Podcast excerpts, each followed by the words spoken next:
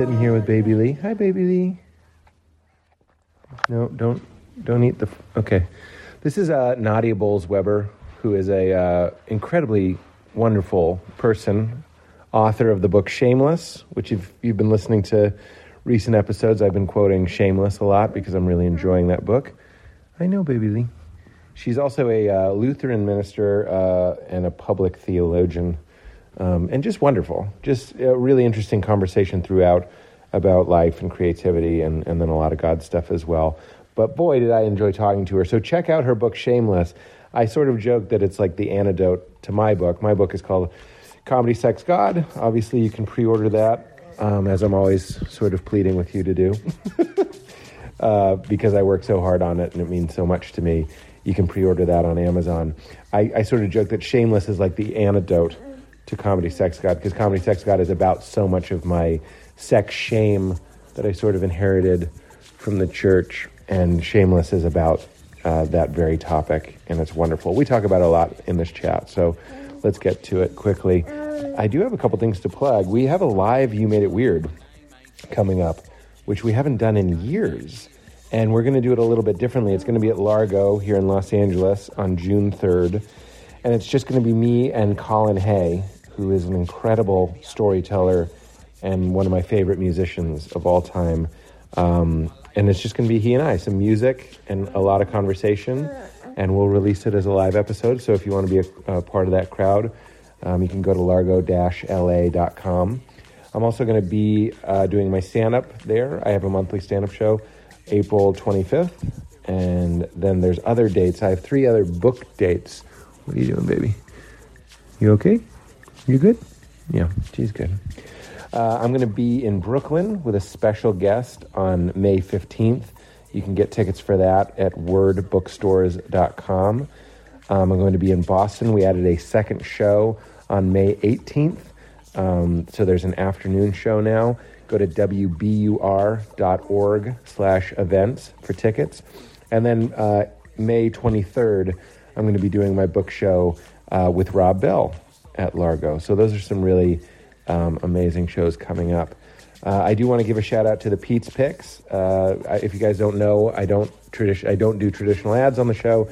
I promote actual products that I loved and used for years, and then reached out to the companies to see if they'd give us promo codes. The first company of that is Charlotte's Web.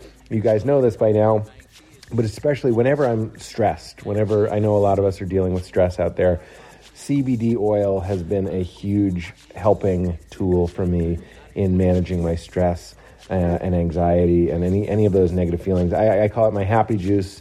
It's hemp oil. Uh, it doesn't get you intoxicated. Doesn't get you stoned. It, there's just sort of like a almost subperceptual but lovely um, feeling running in the background. I kind of feel it right behind my face, a little bit quicker. Baby Lee. you, you squawking. You squawking in the intro. A um, little bit quicker to smile. You know this by now, Lee. A little bit quicker to laugh.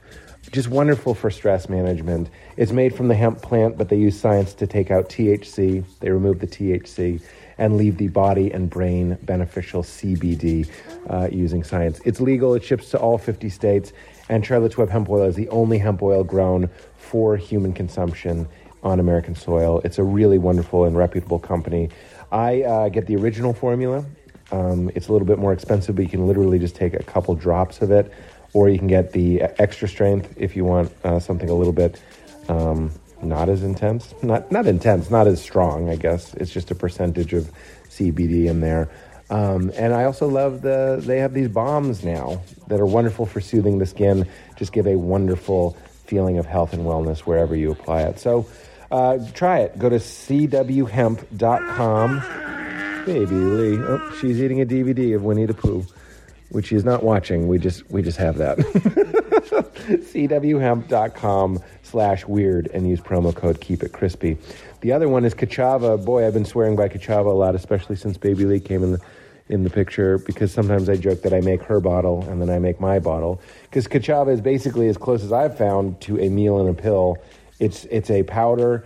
Uh, it's basically a superfood drink mix that you add to water in a shake bottle. You just shake it up. You don't need a blender, and it literally keeps you full and satisfied uh, for hours and hours. And it's just a nutrition overload. Um, yeah, overload. You you have some overloads from time to time. More nutrients in one Ka'Chava than most people, I would wager, uh, get in a month. It's 100% plant based.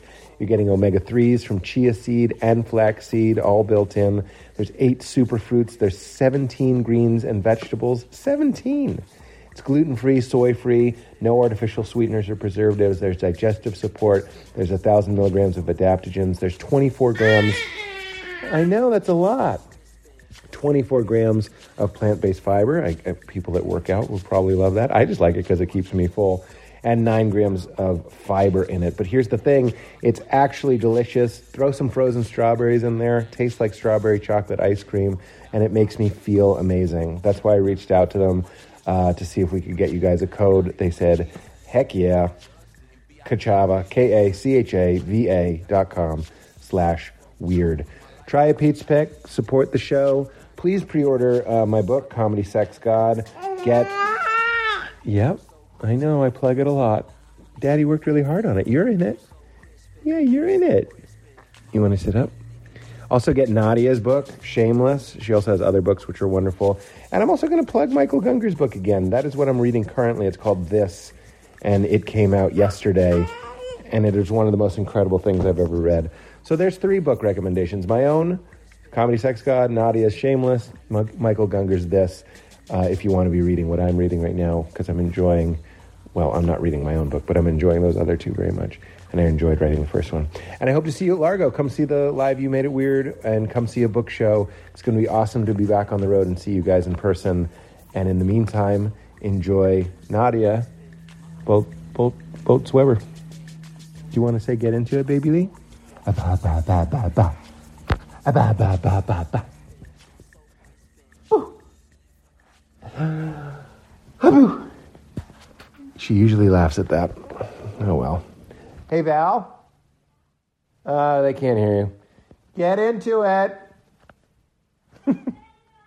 I don't know if you heard that. Thought leaders gathering, It's a terrible term. as opposed to all of us thought followers. That's right. We get our thoughts from you. no, I, I obviously you didn't come up with it. No, no, it's that's like I think that like, that's what like Aspen Ideas Festival or TED. They're called like thought leaders gatherings. Anyway, we Oh, those are also thought leader gatherings. yeah, yeah, yeah. It's like a term. And It's all these wonderful thought leaders couldn't come up with a better title. all the th- all their thinking, and they still came up short with thought leaders. Nobody told them what condescension is. Um, al- although I guess in humility they are thought leaders, and you're a thought leader, and all the TED talks that I've seen are have led me to some very interesting thoughts. Yeah, I've only watched um, one. One TED talk. Yes. Oh, they're great. I saw. What am I, that no, guy? No, no, no, Nadia, they're two- great. I know, I know. They're they're They're always they being pushed should on people. But should be. no, it's it's like I think- reading. you should know watch what TED it is? talks. It's the it's the new sermon, really. I mean, because the sermon was is a is a form a communication form that's been somewhat untouched. Like it hasn't changed that much. Yeah. and um and now I think that yeah the TED that TED talks are the new sermons. Because, we- well, something that we say a lot on this podcast is that people were drawn to Jesus. Something that I notice. Yeah. You know, like, yes, I know you know this. I'm saying this for the listeners is that, you know, he has to get on a boat because he draws such a crowd. Yeah. I was like, that is not, that's a TED talk. Right. You know, I'm not saying Jesus was like, here's three ways to be more productive, or Right. here's how to mentally hack your brain to like love your pets more, Right, or something like that. right, right. Certainly, it's very uh, pop. They're popular. They're They're popular. popular topics. But I think people want wisdom. They sure do. Yeah. And I think uh, podcasts are evidence of that. And the internet, oh my God. Yeah. The YouTube is such an incredible resource. We were talking about Richard Rohr on the way in. Yeah. And I've been reading uh, Richie's new book. Richie. I'm sorry, you caught me being delighted with myself. I just love, I, this is right up your alley. He's Father Richard Rohr. I call him Richard, and then on the podcast, I call him Richie. Yeah. I think that's fun. He's all of those things. He's such a like gracious, lovely dude that I try to never share a platform with like an actual stage with him at an event because next to him I seem like a monster. I get that, and it's not because of you. It's because No, he's a sweet. Because he's a very Yo- Yoda gracious is man. he's more like an Ewok. He's like he's Yeah. like a classic Yeah. monk. Yeah. I have a photo of him on a magnet on my fridge, and it's where he's wearing that like Ewokian brown, you know, the Yeah, the robe that comes with a, a stein of beer guy, and. I, I just love him so much. He he actually gave me a, a really solid piece of ad- advice about being a public person and being an author and doing book signings and stuff. Because when I at my speaking events, I I'm on stage for like hour and a half, two hours, and Yeah. I. It's like an ethic of mine. I try to be really emotionally present to what I'm saying, so I'm not Yeah. phoning it in. Like out of respect for the people who showed up, I don't want it to be a performance. You know, Yeah. But there's a cost to it and um, i'm i'm just like an exposed nerve afterwards and Mm-hmm. um, he said nadia you have to have somebody who has like your purse and everything your jacket everything that's yours in their arms and they're looking and they're watching that book signing line and the minute that last book is signed they get you out the door as soon as possible he goes because there will be people lurking around waiting until you do not have any excuse to not pay exclusive attention to only them. Right. And they're the least healthy people in the room. And if you want to keep doing this work, you have to avoid them. Wow, yeah, it's for the greater good. Yeah. That makes sense to me. Yeah. That sounds like something Rob, you know Rob Bell as well. Yeah. He said things. I love when lovely people uh, from spiritual places can still say things that are practical but might not sound right Yeah. to the tuning fork of the church that you and I grew Yeah, up right, in. right, right, right, exactly. We're like, well, that's yeah. not very nice. Yeah, exactly. Like when I saw Rob's house, Mm-hmm. we've told this story many times publicly. I was so delighted that he had a nice house, and it. Mm-hmm. wasn't about money. It was it was about that he didn't have some sort of false. I like. I'm aware that your books sell well, Right, right, and I, right. I I also know that you love design, Right. And I like that you live in a in a house that this was his Laguna house. He sort of lives in a less fancy house now, but Yeah. it has like a nice glass wall that he can see the sunset or whatever. And I'm like, that's awesome. Yeah. That was actually one of the first things I noticed because, correct me if I'm wrong, and maybe speak to this. You and I grew up in a church that thought polity and, and nice, being nice was sort of the point. Mm-hmm. And like uh, the way that you appear is sort of like kind of the most important thing. Like you'd sort of get into character for church. Correct. Yeah. Yeah. But uh, I mean, even like I had to go to Christian charm classes when I was You like did? 11 and 12 Well, there's that years great old. stuff in your wonderful Yep. book, Shameless, which I'm really enjoying. Thanks. Which is why I reached out. Yeah, yeah. Um, so we should uh, be remiss but not to mention in that. the workbook there were there were pictures of like here are the facial expressions that show that you're a good Christian woman, and here are the facial expressions you should avoid because they say Wow. Bad things about you. You So- look conspicuously like the sketch of the girl that's not a girl. I Remember? totally- I know. And that's a compliment. the- the how- in your book, why don't you tell people what we're talking well, about? Well, there's a how feminine are you quiz, and there was the bad example. I scored very high, by Did the you? way. I'm yeah, very much higher than me, I imagine. Yeah. So, um, and then and then there was like the super femmy girl, and then there was the sort of butch looking girl, and Which uh, is- yeah. and, and I do look more like the butch girl, but. You know what's hilarious is when I first posted that on Twitter, somebody immediately took Photoshop, cut the two pictures of the girls out, put them on a street corner with um, thought bubbles that had hearts in them, and said, I felt bad for those two girls in the How Feminine Are You quiz, so I put them on a little date. Because it does look like kind of a butch and femme lesbian, really. It does. And so I know couples um, like that. mhm.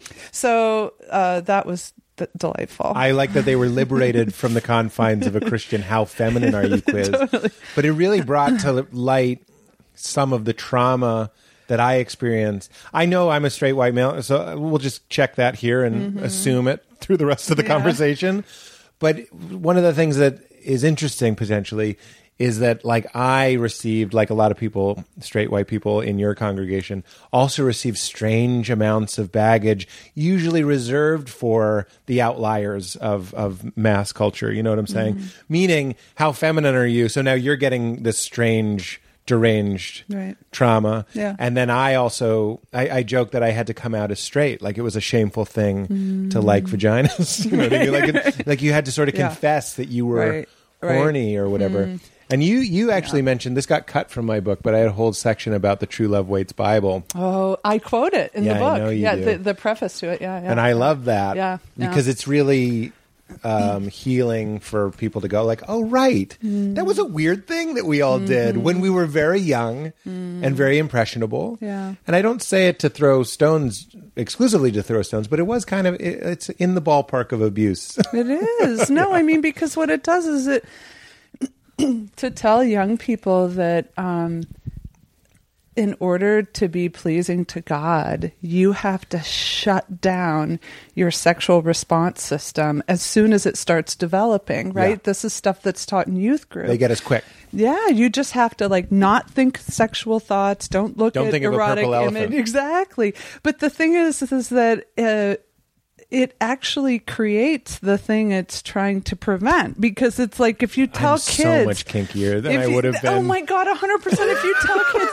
if you tell kids every chance you get, like um, God's God created chocolate. Mm-hmm. And chocolate is delicious, but chocolate is only meant to, it's only safe and meant to be enjoyed Yeah. in a particular context. And so, um, girls, you need to know boys want chocolate more than you. So you need to never make boys think of chocolate. Don't wear a t shirt that would make boys think of chocolate. Kids, you shouldn't be going to movies in which people are eating chocolate. and I mean, chocolate is da- delicious, yes, but dangerous. Don't Yeah. even think of chocolate. And it's like, what the fuck do And they think is going to happen? They're going to be like, the belly. oh my god i gotta get some chocolate Yeah. they're like i'm gonna i'm gonna create an online profile that's fake and order chocolate on the internet i'm gonna i'm gonna like i'm gonna watch videos of other people eating chocolate in increasingly disturbing ways i mean it creates the thing it's trying to prevent Yeah, you're absolutely right. I, I I'm, saying some things that I've said before to you because I want to hear how you respond to them. I'm just saying that because people listen to, have heard this before probably. But I would argue my pastor at my church had an affair, of course and he I- did I know, and, and sort of unfairly uh, to him, it is a cliche, he, and he got caught, or he confessed, or his wife made him confess. I don't know what happened, but I was like.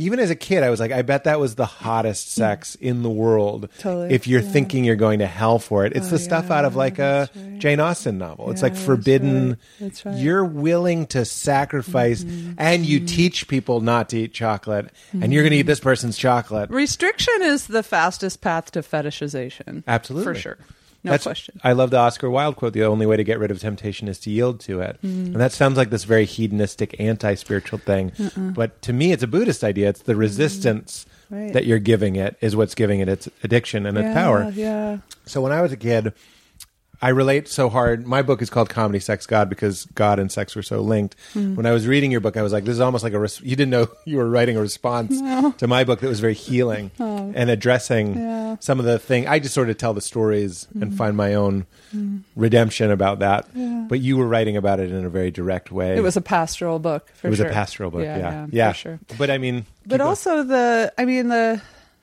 One thing, like I wasn't raised in an evangelical church. I was raised in Church of Christ, which is has a different flavor to it, and so we What didn't flavor? have musical instruments, and Oh. so I was never exposed to. I've never been part of a church that had a band in my whole life, so I find it really uncomfortable when I'm in a situation where there's some kind of Christian band. It's a, it's always a. Well, that's all of us. It's it's, embar- it's a That's not just of you. I was raised with it, but Yeah, I, I it's still super crazy. The, Do you remember the that King of the drum Hill fill. Episode where, where Bobby joins a Christian rock band and No. Hank goes, "Bobby, you're not making Christianity better, son. You're just making rock and roll worse." like amazing, but Yeah. but but there's such a strong. Uh, repressed sexual vibe in praise and worship music and oh the performance of it. And if the power went out for two minutes, there'd be an orgy. if there was darkness and no accountability, everybody's I humping. was I was in a service once where they were singing a song, and I swear to God, the lyric was talking about to Jesus, singing to Jesus Yeah. about your intoxicating scent when we meet in our secret place. Yeah. I'm like, I need a fucking shower now. Yeah. That's gross. I had a friend who would sing praise music to his wife, but replace her with Jesus. And he was like, "It's kind of eerie how well it works. It does. I'd give my dying breath yeah. to know you." But it comes from sexual repression. Of it has to come out somewhere. I did. I preached outside of, it of like Hamburg or some, Frankfurt or some shit a couple years ago at an evangelical church, and um, they had a praise band. And I kind of want to put in my contract, like if I have to sit through a praise band before I preach, it's an extra five hundred dollars in cash on site. That's great. But um, anyway, so I'm sitting there. I think sitting there would agree. for sure. I, I'm sitting there, and it's this German. It's a German praise band with a very dad-looking German dude, like with pleated khakis and white running shoes, Yeah. as the lead singer. And they were singing, I shit you not, "Take Me to Church," which is not about church, Right. totally about fucking, Right, And I was just like, "What's happening?" But it fit in perfectly. We're was like, no, this is normal. Sexual repression right under the surface. The best, the best one was in was and- yeah. was in Jakarta. I was preaching. I was, I was Jakarta. Where's that? Jakarta, Indonesia, and I was uh, doing a workshop and then preaching the next morning at the church, and and so you know when you're in a situation where somebody's not speaking your native language, but then they drop in English words, you know. Sure. So he was trying to get people to come back the next morning for a church, and he he went, you know, Indonesian, Indonesian, Indonesian, Nadia Bolz-Weber, Indonesian, Indonesian, Indonesian. Then he goes Indonesian, Indonesian pole dancer, Indonesian, Indonesian, and I thought. Well, shit, that's got me something different here. That's You know, I was like some sort of tribal Indonesian dance with a pole or something. And I show up the next morning for church, and there's the whole band and the light show.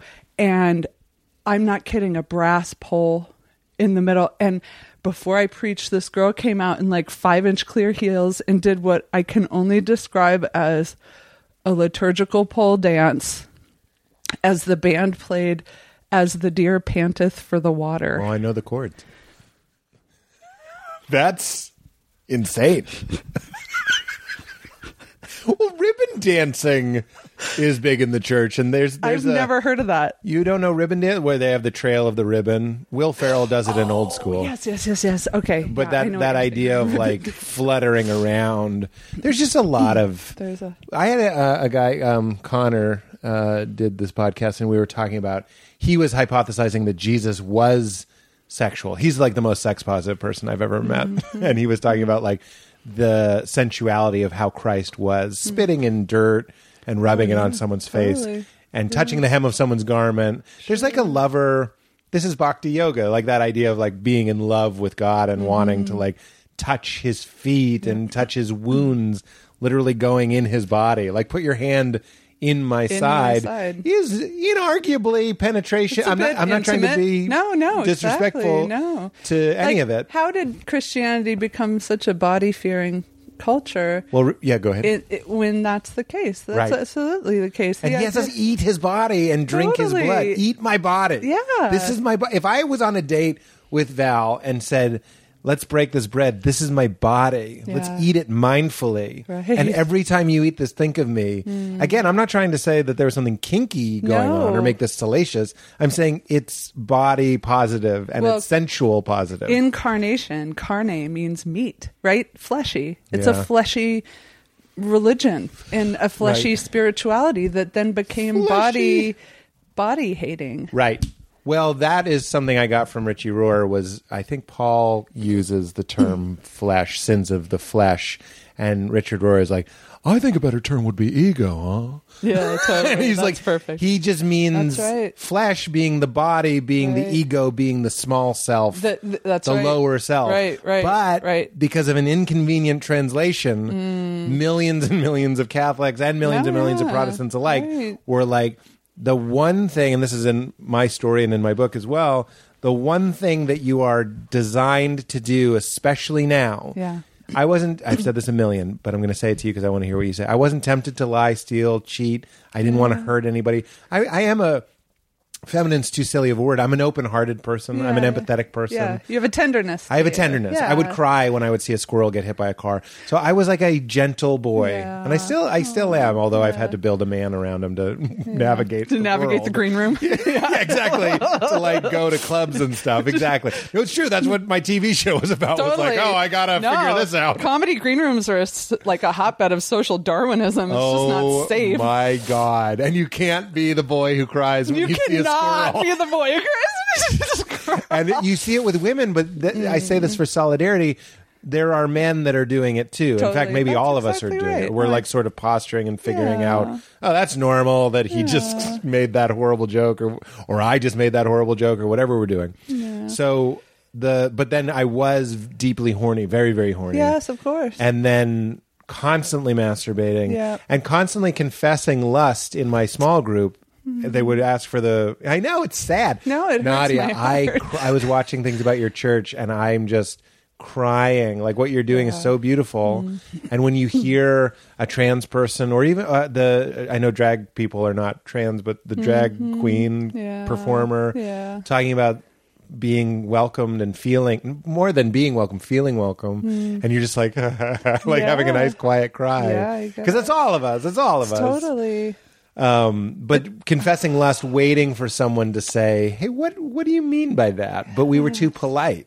Yeah. Every week, someone says lust. Hey, Pete, what do you mean? Right. I And- mean, it, yeah, and um, it's just it's like God programmed a passive aggressive test of our willpower into our bodies. Right. Right. I'm like, wait, no. Our bodies were meant to do this thing, and then Right. to tell people that if you love God, you would not do it. You would not even think about it. But your your whole physiological system is created to be connecting to itself and to others in a really particular way. And it was one thing when like that whole not don't have sex outside of marriage was one thing when marriage happened pretty quickly after puberty. And when there wasn't reliable birth control. You know, like there Yeah. was there was a sort of reason I think for that teaching in a sense, but but now people sometimes don't get married or they're not getting married till they're 30 or 40. I do pastoral care with women who honest to God didn't ha- because of the teachings of the church didn't have sex until because they didn't get married and then they were like 40 years old and they were like screw this Yeah. like I want to do this and then they did they got into a sexual relationship with someone and they had no idea how to manage the emotional aspect of having sex with someone Right. something i would argue you should be navigating when you're 18 19 years old To build those connections in your brain. correct Yeah. yeah to know what it's like to expose that much surface area of yourself to another human Right. so it's not like i have cavalier opinions about sex and the p- potency of it Mm-hmm. i don't but but I think it's incredibly damaging to people to tell them that God wants them to shut down that part of themselves. Sure. And then you, so I, I call my earnest desire for God, what is this? That was just my question, mm-hmm. was what is this? And I still have a, a, a flourishing, what is this? And I have a lot of mm-hmm. friends that have a, a very active, what is this? And then what happens, and this is Alan Watts. Alan Watts, is- I love him so much. He talks about, so then you're told that God is what it is, and He's in charge of what it is, and that and that actually feels really good. You're like, oh, we're getting somewhere. Okay, we have a symbol. right. We have we Sure, have a sure, sure. you know an object for A our- container. a container, yeah, Yeah. beautiful. Least we're okay. the clue one, it's God. Yeah. and then that God, you're told, is mad every time you jerk off, and you and you keep one eye to the sky Mm. for fear of the second coming. Uh, there's a cum- there's a cum joke here. Make your own cum joke. But then what I, I heard Alan want to give this talk about how you, if you're being honest, you don't love God. Like you're pretending to love God. Like you're like Mm. he's in this way. You're this this idea of God. He's he, like you say. He's he's a saboteur and like a weird provoc provocateur. Like Oh, he's, like an angry, capricious bastard with a killer surveillance system who's Yeah. just always angry that you're a human being. That's right. It's a weird That's a game. setup, man. Yeah, it's a That setup. is a huge setup. and we've been had. yeah, completely. And then that's why I'm like, so many people are right to run away from it. Yeah. And then I'm like, well, I think you and I both share a passion for like, well, what are we leaving that's of value? totally. And that's why I think when I emailed you, I said it's so weird how it's Mm. still psychologically impactful for me to reclaim the Bible instead of just going like, fuck it, which which felt good for a time. Of course. And I still enjoy sure. the privilege of going, well, I just don't agree with that part. no, of course. if there is something I don't like. But the thing is, is that is that our symbol systems form who we are on a really cellular level and we don't ever really escape them absolutely. Like you can choose a different symbol system that you like more, that suits you more, but it doesn't mean you've ever really gotten rid of your original one. So to me, I think it's healthier. You know, salvation, the root word is sozo, which means integration. Oh, I thought it right? was a wholeness. I'll have a sozo, like in Italy. Oh, he wants a sozo. He's watching his ways. it means it means wholeness. So Yeah. integration, like integrating the different aspects of ourselves. And right. so and religio, ligament, mm. to unify. Yes, and holy, right. holy. which is all Yeah. about union Right. and so anyway i just think how do we make friends with these as- our original symbol system rejecting it for reasons of self-preservation is totally understandable and i did it for 10 years and i get it and i would never judge someone for that but i think we have to, but to be able to circle back and make friends with it and to integrate it into who we are now along with other beliefs we might have as well i think is um it that's like that's wellness Yeah, it is. Yeah. My therapist is always saying things like he's had patience and he encourages me to speak my truth to people that have hurt me. And he's like, for whatever reason, if someone is abused, and I mm-hmm. wasn't abused, so I'm not speaking in code here. I'm just saying mm-hmm. if someone is abused, he can't explain why, but he always tells his patients, like, even if they're never going to change and they're not even going to listen to you, mm-hmm. it's valuable to go and just say, like, hey, you did that. And I saw it and it mattered. Sure. And he's like, for some reason, the way our animal is built, yeah. it just so that's how I feel about Right. Jesus. That's why mm. I'm reading Richard Rohr, and that's why I get mm. super excited mm-hmm. when something that was damaging to me, Right. even the the definition of sin, like Yeah. that being, I think you and I both had the demerit system. We're just right. like, oh, look at all these reasons he's gonna. This is Sparta me into a furnace. Well, uh, not just that, but like I remember it being like First when we would verb. take when we would when we would take communion. I felt like the whole point was for you to really have a moment to dwell on what shitty thing you did or thought that week that made Jesus have to die. And it's this bizarre thing of like God had God had a little boy. And he only had one. I don't Yeah, know fertility yeah. problems. Who Yeah, knows? But. God had. Well, he loves birth control. God had. exactly. Don't- sorry, God, Catholics. God had. God had a little boy, and he only had one. And he loved that little boy so much. Yeah. And you know what God had to do because you masturbated?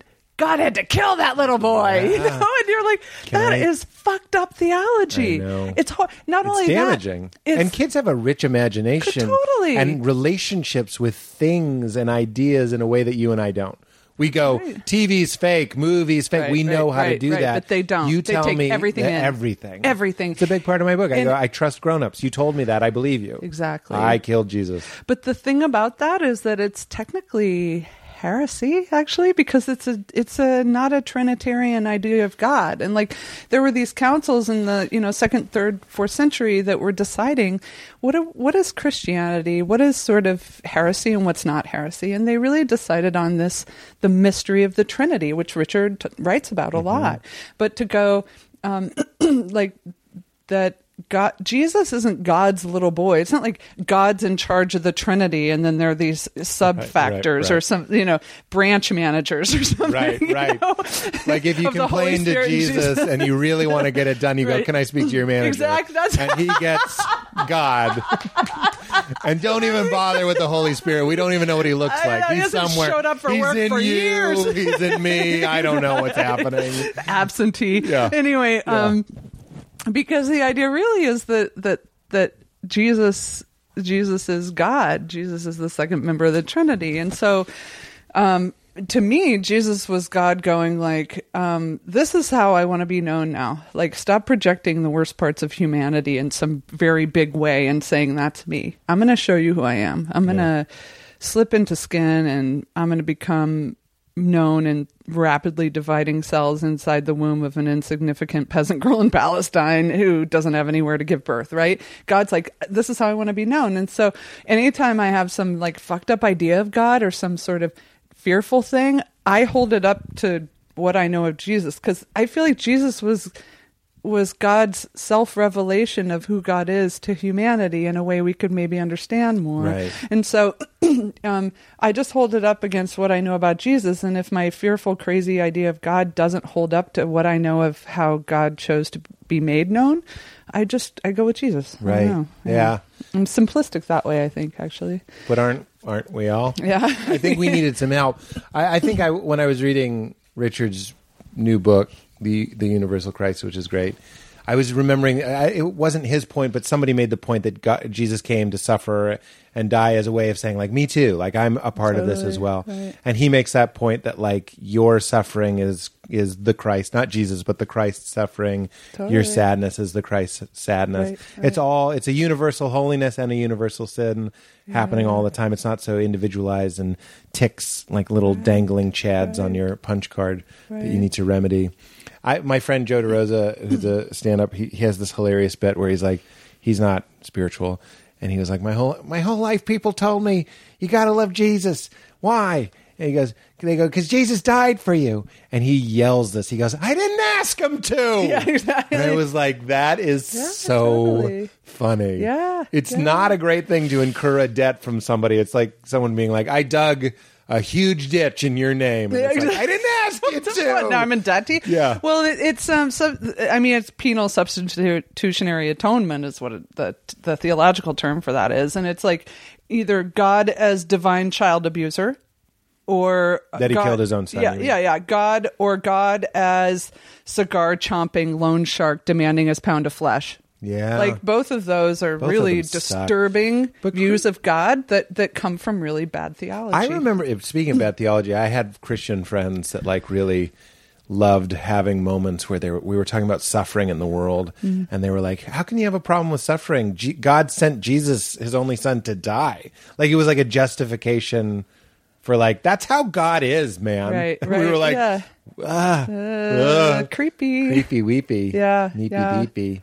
But I do think the suffering thing is important in the way that, like Richard was explaining, that that the cross is is like going like that is God on the cross. Right. That's not God like having some strange uh, flow chart of people's sins and how bad they are, and someone has to pay them off, and so it's got to be my little boy, even though I love him so much. Right. That's God being like, I I won't even lift a finger to condemn my enemies and I, like i will from the cross even talk about forgiveness and saying i'm going to Yeah. take i'm What collecting an odd place to give a sermon about love. totally.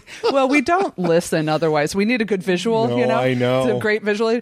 But it's like it's like God saying, I'm gonna collect all of your crap and all of your violence and all of your retribution, you know, desire for retribution and scapegoating. I'm going to collect all of it into my own body and I'm going to respond with nothing but forgiveness and Right. mercy. Which Shit. is, it sounds like Martin Luther King. you know what I mean? In those moments where it's like this, all this shit comes back, and we just bounce back. We alchemize it into love. Yeah, yeah, like right. irrational love. It's it's thoughtless in the in the beautiful way. Yeah, I mean, the Christianity is is a difficult thing, not because it means you can't masturbate. Yeah. me- it- it- Christianity is difficult. But to be clear, you can't. I'm just kidding. well, um, what if I meant it? There was a I'm look like, and I'm like face where deer in the like, headlights. No, I've had enough of that. but that um, it Christianity is difficult because grace is a really hard thing to understand or to even really accept, and Christianity is a difficult thing because it undermines all of our impulses. Not the impulse to masturbate, but the impulse to like um, to avenge uh, wrongs and our impulse to hate our enemies and our impulse to make ourselves first and to climb up above everyone Right. else. And all the shit we think that will make us happy jesus is like oh it's kind of the opposite. You know if you want to actually find your life you have to lose it. And so that inversion of the human will and human ego is where our salvation lies Right. and it's never our first impulse. That's why christianity is difficult. Right. I, the one of the conversations that changed my life was with Duncan Trussell, and, and he and I were talking about he kept yelling about how it's such a radical thing that he's like he's saying you have to die. He's like you have to die. It, like I I actually have a pet peeve when I talk to a lot of um, atheists and stuff on the show, and they're just like, "Look, I love Jesus." He's like a guy came and he was like, "Be nice and and be good to each other," and I was like.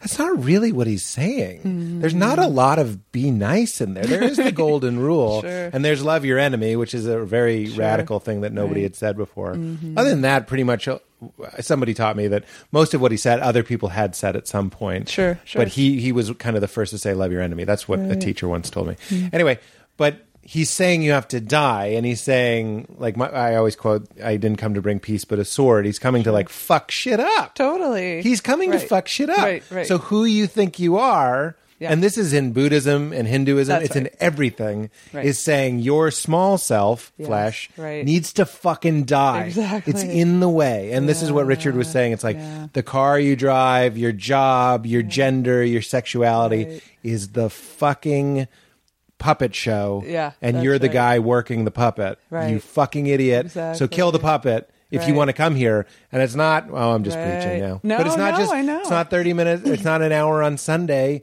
it's death. Right. And then He what did what we he was saying. What did we turn it into? A reward and punishment program instead. The worst thing ever. which is the which brings out the worst in human beings. That's right. We it turned absolutely it does. into tribalism and Right. nationalism and clan Right. and belonging and in versus out and us versus them, Yeah. which was never the point. You're right. You're one of the many that points out who Jesus was hanging out with. And and we just we just ignore so much of what he was doing. Yeah. Not not to mention what he was saying. Yeah, And right. uh, and and with that that brings us back to the True Love Waits Bible, which the part that I I took it out of my book, but I was like, there's so few passages about waiting until being married, totally. and they made the True Love Waits Bible because they couldn't make the Don't Touch Yourself Bible. You know what I mean? It wouldn't sell. It wouldn't sell. And if you look at the map on the back, you know, India looks too much like a vulva. You know what I mean? It's a little too erotic to Yeah. put that in your head with Yeah. a color map in the back. Are you crazy? yeah, yeah, yeah. Um, but you see what I'm saying? I, I know Totally. you know this. I'm Yeah. just we, we just lost it so hard. So tell tell the people a little bit about you. Um, you did stand up, which obviously is something we, we should talk about because I do stand up. yeah, I mean, I you don't um, care. Well, no, You're it's just- over it. It's uh, I didn't. there, are, cares? there are very few things in my life, Boring and my question. story, and my career that I meant to do. Yeah. Uh, my my life has been a series of me going, yeah, okay. Okay. Like when people asked me to do things or suggested I should do stuff, so I didn't vision board it with my girlfriends on New Year's Day. you know what I mean? Uh-huh. Yeah, no, so, uh, but What do you same mean? with Stand-up just fell in your lap? Yeah, totally, it did. And I was in this like crazy feminist performance art group called Vox Femina in the late um, '80s, early '90s, and one of them said, "You know, you tell funny stories. At the next show, you should just get up and tell funny stories." And so I did. And then someone's like, "Oh, you're basically doing stand up." And then I had just gotten sober and this uh, there was a woman who took me in uh, when I had nowhere to live. She was a lawyer, and her name was Suzanne Lynch. And uh, her son is John Carroll Lynch, actually the character actor, but um, I he's in know. everything. He Oh. he was the husband in Fargo of the woman cop who was pregnant. Oh, yeah, fun. he's in everything. You mean the TV show? No, no, the movie. The real- uh, yeah. the- anyway, whatever. So There's a um, nu- there's a TV show so similar. I'm her like, okay, daughter uh, Nora was a stand-up comic, and she goes, you know, Nora and Phil Palisoul, her husband, are stand-up comics, and she was like, hey, you should meet them, and they got me to they got they worked with me a little bit and they got me on open mic and I was I was on the list in the comedy works sort of emceeing within maybe six weeks of doing an open mic so Oh. then um so it was pretty and then I was just sort of adopted by these headliners who would get Would me let you work. open them? yeah and um and I, there was a Monday night poker game that we would all, you know, comedy clubs are closed on Mondays, and Yeah. and uh, but my call to quote call to ministry happened in a comedy club because uh, my friend PJ was in my uh, he was a member of my AA meeting, but he was also a comic. I there was this my home group when I got sober there were probably five comics in the group and it was just dark as fuck and it was amazing it was the best aa meeting ever and Home group is an AA. yeah, term? yeah, yeah. My home, my the one I went to every week. Uh Uh-huh. And we would have a, a a a poker game on Monday nights, and it was just this fun scene I was in. But uh, PJ um, ended up, uh, sadly, uh, ended up dying by suicide, and um, and when he died, now this is before I was in seminary or anything, right? But when he died, everybody looked around. And they were like, "Well, Nadia, you can do the funeral, right?" I was just literally, which I'm sure you are sometimes, the only religious person in my friend group. Mm. So they were like, "Well, you could do it." Right. And I was like, okay. And it was at the Comedy Works in downtown Denver. It was packed. He was an academic as well. and I looked out, and it was a sea of like of comics who were trying to not show any emotion, right? And um, academics and queers and I didn't recovering ask him alcoholics. to. Exactly. exactly. comics. Yeah. And, uh, and and recovering alcoholics, and it was packed. And I was giving his eulogy, and I look out and I go, well, shit, these people don't have a pastor. And then I went, oh fuck, I think I'm their. I think I'm supposed to be their pastor. Yeah. So Did that, they want a pastor? well, yeah, I think it was more a sense of like in this moment they needed a pastor. That's Right. what they wanted. They wanted somebody to stand up and say the things. Right. In moments of contraction, we do reach for religion, even if we aren't practicing. You know. Right. And so I just thought there's this whole cultural context that doesn't have a pastor because they have to culturally commute from who they are to who any kind of church is. Right. And they're not. I'm not going to do it. They're not going to do it. Yeah. Yeah. So um, and so that's where I kind of thought, oh, I feel like maybe I'm called to be a pastor to my people, Right. and to do it as myself, to not not take Yeah. on the persona of a pastor. You know, And that's what your your church is. yeah, I'm not there anymore. You're not there anymore. No, I handed it off in July. Oh, really? To the next Wait, sort so of generation. recently. Yeah, it is. I'm, How was I'm, that? Was I'm that sad? grieving. Yeah. Well, I mean, I'm I left while they still loved me, so that felt like a great top. victory. Yeah. Yeah. better to leave a month My- too early than one day too late, right? right. Yeah. My show just ended. and I was like, but we ended. Everybody was like, that was your best season, and I had that same feeling where That's I was right. like, ha ha. Yes. Always leave before you've Ooh, overstayed. correct. Good for you. See, you're the- still a show woman. In in the in the I didn't want it to have founder syndrome, which is a real thing. You know, What is founder syndrome? It's just where It's like uh, what happens every usually cult? with entrepreneurs. yeah, cults. yeah. With, oh, I don't mean you're a cult. I just mean most cults get corrupt because the they founder, go on too it's long. all about the charismatic Yes, yes. founder, right? Yeah. But it happens with startups as well, where the, everybody gathers around the sort of charismatic leader, entrepreneur's vision, Yeah. and that's what sort of gathers them, and they're so excited. But as it becomes organized and as it sort of succeeds and grows, if that is the person who remains in charge, it can be to the peril of the organization because sure. the person to start something is rarely the same person that's the right person to maintain it. Yeah. So I started talking about leaving the first year of the church when there were like 12 people. You know what I mean? Like I just because I didn't I didn't want to mess it up. That's like Jesus. Although the, pa- the passion prophecies, you and I, as biblical scholars, know were probably added later. yeah, you think But revisionist history in scripture. but uh, Yeah. for those of you who didn't go to Bible college, that's Jesus co- kept saying like, "I'm going to be betrayed and cruci- like not Right, crucified, but right, I'm going to be killed, basically." Yeah, and they're rise in called three the, days. the passion prophecies. Well, the funny thing is, they were like, they would never. You would think if they were adding it in, they'd make themselves look better. You know, because they Yeah. kept going. He'd be like, and they're like, "We don't know what you're talking about." By the way, who's going to be the greatest? Like they didn't get it. They were like, "We," Right. or or they're like, "Never." Peter's the best though. Peter, in My namesake. in response to everything, Peter's like, "Never, Lord. I'll never leave your side. I'll always be with you. Everyone else are fuckers, but I'm with Yeah, you." You know, yeah. and and he like betrayed him Right away. right away. Right away. It took like nothing. No, I know. That's why I love old Petey Pants. Oh my god. Founder of the I- church. Yeah, The Rock. I'm like, I think there was a misprint. I think it's like, here is Peter, dumb as a rock, on whom I'll found my church. and that's our legacy, like to this day. That's my name. Yeah. I'm dumb as a rock. Dumb as a rock. and he falls in the water. My heart goes out to Pete, Totally. old Petey, because he wants to believe so bad. He's he's, He's sort earnest. of he's the He's earnest. you know uh, the newly converted, the passion of the newly Yeah, converted. yeah. Even when I was in high school, like an old person, somebody would find the Lord late, Yeah, like yeah, seventeen, yeah. and they were like, "Why aren't we telling everyone?" Right, And I was like, I was just talking to somebody about this, where my sometimes we have to look. Okay, so I'm going to tie it into crashing. Crashing ended, and when we were shooting the last episode, we kept I kept accidentally calling it the series finale. Huh. which obviously was the season finale, not the series finale, but I kept calling it the series finale. Just as a slip, or It was- you were I trying kept to be slipping. funny? No, no, Oh, I it's a kept slip. slipping. Uh-huh, yeah. And Rob, our friend Rob Bell, mm-hmm. ke- was like, "That's the truth. That's how the truth comes out." So I'm very mm-hmm. interested in the fact that sometimes our behavior mm-hmm. or these slips mm. are how truth kicks out. And mm. I'm going to bring this back to you. When I was, I, I blame, I blame, I pinpoint the loss of my faith on when my wife left me. So there's sex mm-hmm. baked in there. Mm-hmm. So she leaves me for this other guy, and then I lose my faith. But the truth is, is I was having doubts. Yeah. It was just I was allowed to have those doubts without fear that God was watching hmm. when my wife left because I was like, well, what do I have to hmm. lose? Right. God isn't offering me the protection plan that I thought. Right. But then I started looking back on my life. And then when you looked at my life as a Christian, even when I was leading the Bible studies and like, you know, really into it, like Yeah. super into it, like Peter, hmm. uh, the, you know, the disciple, my behavior betrayed my beliefs hmm. because I had so many friends that I believed were going to hell hmm. if they if they asked me. You know what I mean or if it if it ever got to that.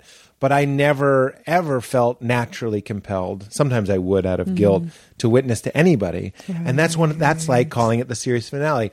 I was intellectually trying Yeah. and that means just thinking and occasionally rethinking Mm-hmm. my friend Jack's going to hell Mm. and rethinking that. And that, that's what I thought a belief was. But my behavior Mm. believed something else It totally did. because we were just hanging out. it's such a weird thing because when I remember w- when my experience of actual reality would contradict what I was told to believe in church, things got wobbly. Yeah, wobbly. Right? Because like they were like, oh, um, homosexuality is a sin. Gay people are going, you know, you shouldn't even be exposed to it. It's very dangerous lifestyle. Yeah. And then We were always then everything was school- contagious, by the Yeah, way. yeah, yeah, totally. Even divorce was contagious. None of my Christian friends want to talk to you after you get divorced. Yeah. Keep going. Well, so then the my fr- in high school, I had these gay friends who loved me more than anyone did. Like they thought I was fabulous, and no one else did, and they loved me. And then that love sort of was made everything wobbly because Mm. now I go, well, what do I do? Do I trust my experience? See, this is to me the most pernicious thing in conservative religion is they tell you you can't trust yourself. Mm. And and they aren't talking about your ego, right? They aren't they're talking about your instincts, That's your right. drives, That's right. your desires, That's right. your thoughts, your feelings. You can't trust you have to trust the word. You have to trust what You have we're to make a you. river go the other way, basically. Yeah, totally. You kill, you can't flow. You can't say like, "Of course I'm horny. I'm 15." Exactly. You have to go. I'm going to make this river go another way. Yeah. Yeah. And then that's faith. And Yeah. Like, shit. Yeah. Faith is something that just happens to you. It's I just have never thought it was something you strive for. I mean, look, Frank Frank Schaeffer has this line he said in a in a in an interview with Terry Gross on Fresh Air that will always make me hate him because I wish I said it. which Thank you is for that honesty. Free, That's why I say the only compliment a comedian can give another is real jealousy.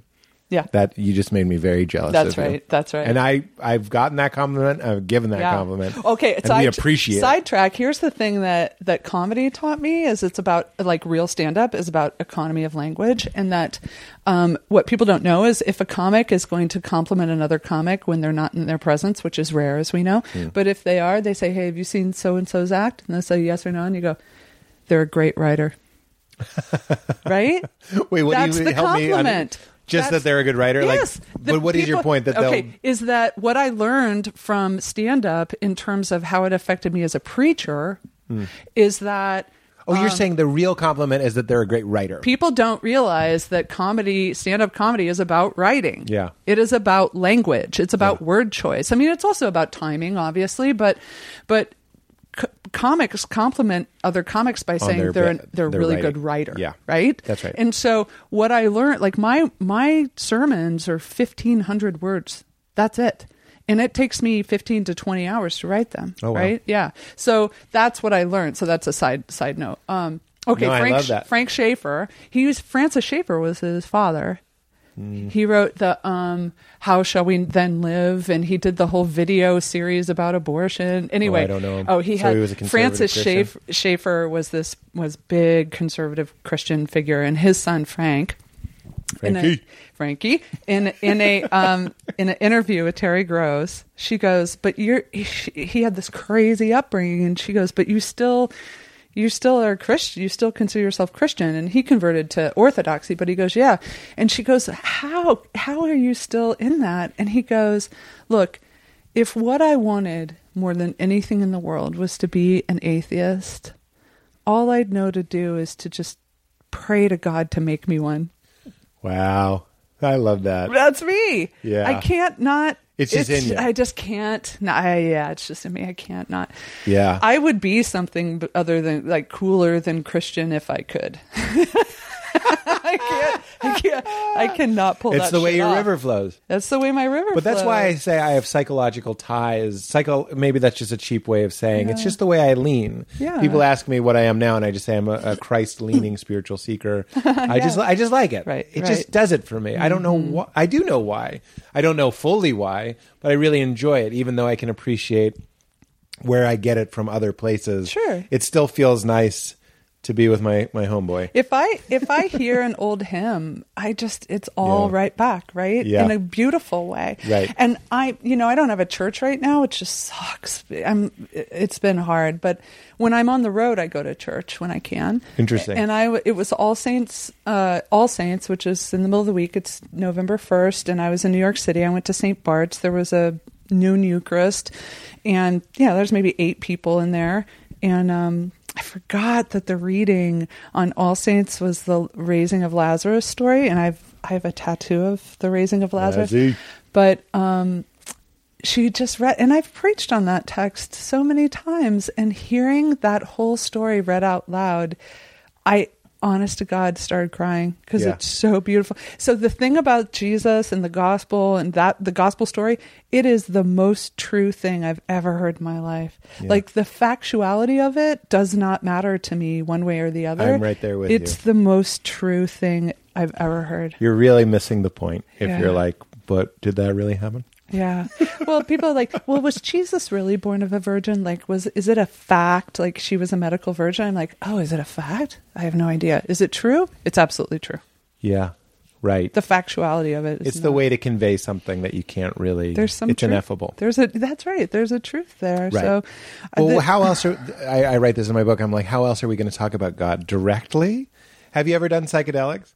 yeah. Oh yeah. How are you going to talk about that Right. directly? And that's what was so valuable Yeah, about that to me. It gave me an ineffable experience. That's right. And then I was like, oh, that's why you go. He was born of a virgin. Right. I asked Rob. I said, is the Bible a myth or is it literally true? And he said, Yes. And which I think is the and that's third way thinking. That's exactly and that right. is Yeah. the type of thinking. You, it's non-dual, Mm-hmm. and you need to be in that place to even get as close as our Mm-hmm. brains can get to being there, which is really silence. What is that quote? S- The silence is the language of God. Everything else is Mm-hmm. A poor translation. Yeah. And also, well, oh, the thing I talked about it uh, with um, with Rich Roll was when you're raised in that dualistic thinking, like if you're raised fundamentalist or really conservative in some way, it's this dualism that it gives you these you have two containers. Everything can fit into two containers. It's either good or bad saved or lost us or them black and white right? Mm-hmm. That's that's everything is either or. And so when I you can take uh, the girl out of fundamentalism, but you can't take fundamentalism out of the girl. And so when I left the Church of Christ, I just went into like crazy radical leftist politics, and it was the same mental construct of you're either right or wrong, good or bad, you're with us or you're against us. It was very dualistic. And um, I realized I did not actually escape my fundamentalist upbringing or, or really heal from it or have freedom from it until this is ironic, but until I could look back on my conservative upbringing and not view it dualistically. When I could when I was able to look back and go, "Oh, there were some beautiful things about it and that didn't feel like a betrayal of the part of me it hurt." yeah, Then I was free. right. Isn't that crazy? Mm-hmm. By the way, sidebar, just because we're we enjoy Bible stuff.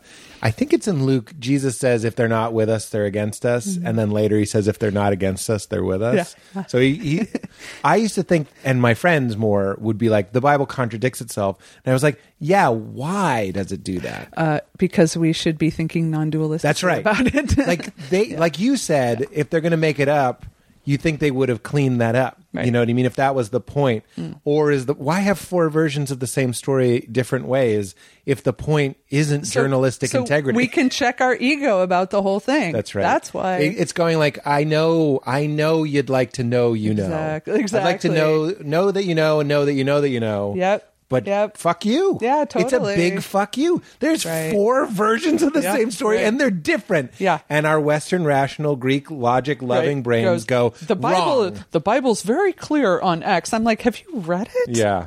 It Yeah. is not. And have you read the Reddit about it? have you read Reddit? read the read it.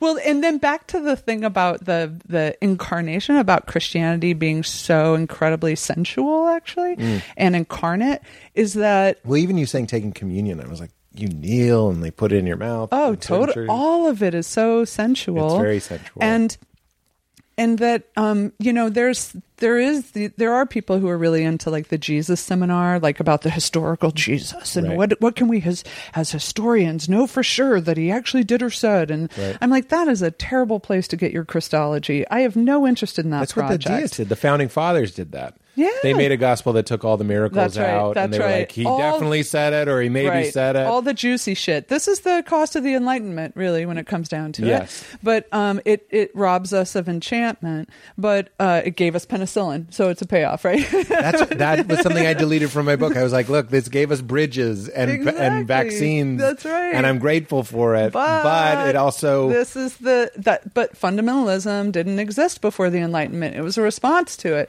it was saying like look if we've elevated human reason to the point that the only the only way to know truth is by verifiable fact and the scientific method therefore it must scientifically have been a 7 day creation Right. that's where literalism came that's right. from That's right. Your creation museum is missing the point. yeah, that's right. But but so with the fleshy stuff is that a lot of people are like who are into that more highly rational Jesus historic Jesus thing is they're like, well, it wasn't that he was raised from the dead. It was that his God consciousness was so strong that it it felt to his believers like he was still there. I'm mm-hmm. like well, see, that's weird because, like, why would they write that story at the end where they're he's grilling fish on the beach for breakfast, and they're like, "Remember when the resurrected Christ uh, grilled fish on the beach one morning? Man, the the memory of that guy makes a delicious breakfast." yeah, you're eating a literal breakfast. It's funny though. I sort of lean more towards the. I, I have a feeling we agree about this too. The story is clear that he's there in body. Mm. Yeah, you know, right. and we're touching him. Yes. and the resurrection is uh, very important to the story. Mm. But I came from that place where it was like, if he didn't raise from the dead, what are we worshiping? And I I think that's sort Mm. of missing the point because I like the Joseph Campbell. It's in this is in my book about like. Mm. If it is a metaphor that he died and rose again, you can do that as well. Like I'm going to Sure, die and I sure, won't sure. be back. I'm Right, just spoiler. right. I'm not coming back. But like, I can before I'm dead die to myself, which goes back to you what can Jesus experience keeps. death and resurrection. That's That's right. the main metaphor of the whole thing. That's right. But I like the body at the end. I like there being an actual wounded body because I'm totally open to it. Fucks everything up in Right. that way. Like, and because then what does it say about our bodies and and carrying our wounds? I mean, there's that beautiful thing where he's like, "Peace be with you," and then he shows them the the wounds in his hands and his side, and then he's like. Do you guys have got any snacks? Yeah, he's hungry. Rob has that joke where he goes, "Because dying and raising again makes you hungry." Yeah, yeah, takes a lot out of you. Yeah, yeah, So you have want some food. Yeah. But there he is again doing something that's also. This is why um, when people talk about what they eat, people get very offended or sensitive, is because even that is kind of sensual. What you're eating is sensual. Yeah. I Val thinks I'm weird. This is one of the. Uh, What's pitfalls of being married to me is I'll watch Great British Bake Off. Oh, Have I you watched love that? that show And I won't. much. I stopped after a while, but I wouldn't stop talking about how baked goods have psychological ties to parents. Totally. And and milk has ties to breast milk. Absolutely. And when my baby spits up on me and it smells like milk, I'm Yeah, just like, this is why baked goods are like comfort things. And now there's that Amy Sedaris poster around town where she has two pastry bags over her breasts and she's squeezing them onto a cake. And I'm like, yeah, that's funny and disturbing because that's right. Like, Because that's there's the human experience. about milk being our first right, food, right, and then it's right. being baked into sweets, and not always, but often given to us by our mothers and you know tra- traditional But, patriarchy. but we kind have such a complicated. Um, I don't know if you got to the chapter I wrote about food and pornography. No. no. So that we have a complicated relationship to pleasure. Yeah. And so I remember watching my grandmother scoot uh, a little stool up to and reach to the top of the refrigerator and get this box down and unwrap these little square cellophane. And it looked like a box of caramels. And I just had that sting of betrayal that my grandma was not sharing candy with me. And my mom's like, "Oh, it's not. It's not candy. It's um, those are dietary um, aids. So there, it's it was an appetite suppressant, and uh, but it looked Aren't like caramels as well? valid, valid. But, um, but it was um, it was a product that was quickly um, br- taken off the market. Uh, you'll understand when I tell you it's called Ayds dietary candies. Whoa. So you can still see the commercials on YouTube where they're Oh, I like, "Get thin them. with Ayds." Get you thin with? Ayds. Yeah, seen those. like, Yikes! Yeah. So they were taken off the market, but the active ingredient in these little dietary candies was benzocaine. So it looked like candy, tasted like Orajel. So it it literally numbed your taste buds. Oh wow! Yeah. So rather the lure of actual the pleasure of actual It's like a chastity candy, belt for your mouth. correct. I called it the clitorectomy of food. Well, but they took that line out of my book. no. yeah. But um, Which publisher are we mad at? random. Ah, Um, well, that's a little random. so but but that you know our relationship to pleasure is complicated Yeah. and uh and we fall too far off one end of like of of like restriction or indulgence too, really quickly Right. and and that but that uh also like erotic imagery um the fact that we our bodies are stimulated by seeing uh, erotic images that's actually an empathic response that's empathy actually That's interesting. You You, mean know- when, when you're looking at other people having sex, that's right you're it's an involved. it's an empathic response I've actually sort of had that feeling where I'm like, this is weird. There's like a weird merging happening yeah here. it, it, it, it, it there's nothing wrong with it i mean that our bodies have a reaction to it and that we have produced erotic images since we could scratch them inside caves i'm pretty sure right, Right, so right. but here it, just like we've eaten sweets since the beginning of time but before what sweets were was like honey dried fruit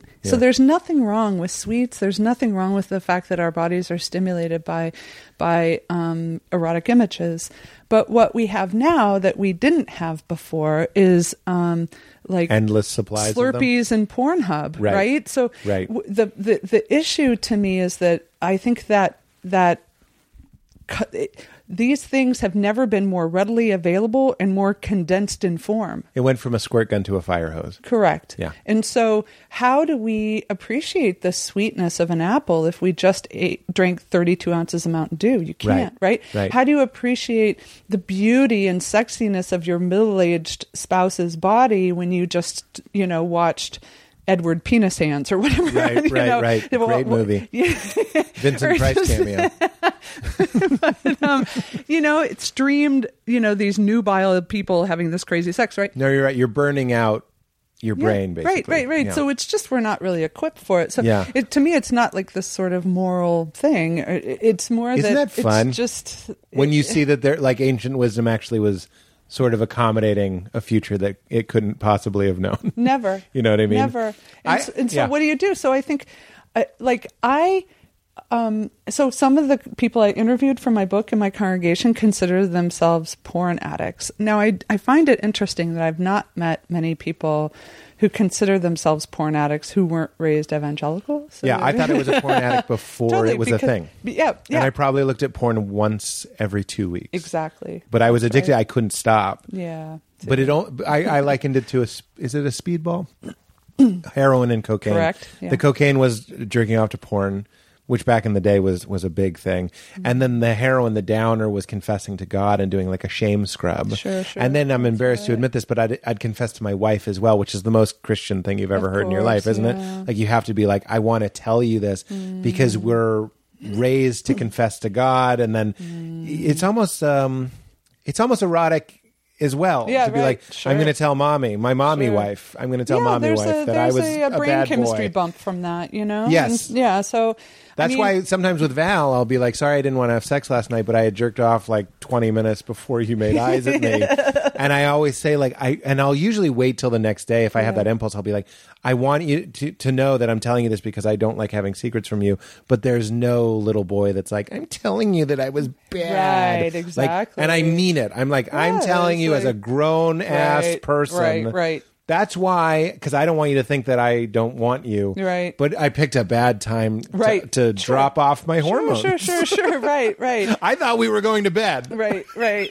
right. And I had some fair enough. distracting thoughts. Yeah, yeah. So I banged it out. And then you're touching me in that way. And I go, oh, sorry. Oh, too And, late. and I don't want to hurt your feelings. Sure. But I also don't want you to think that I'm regressing to my Christian self. Yeah.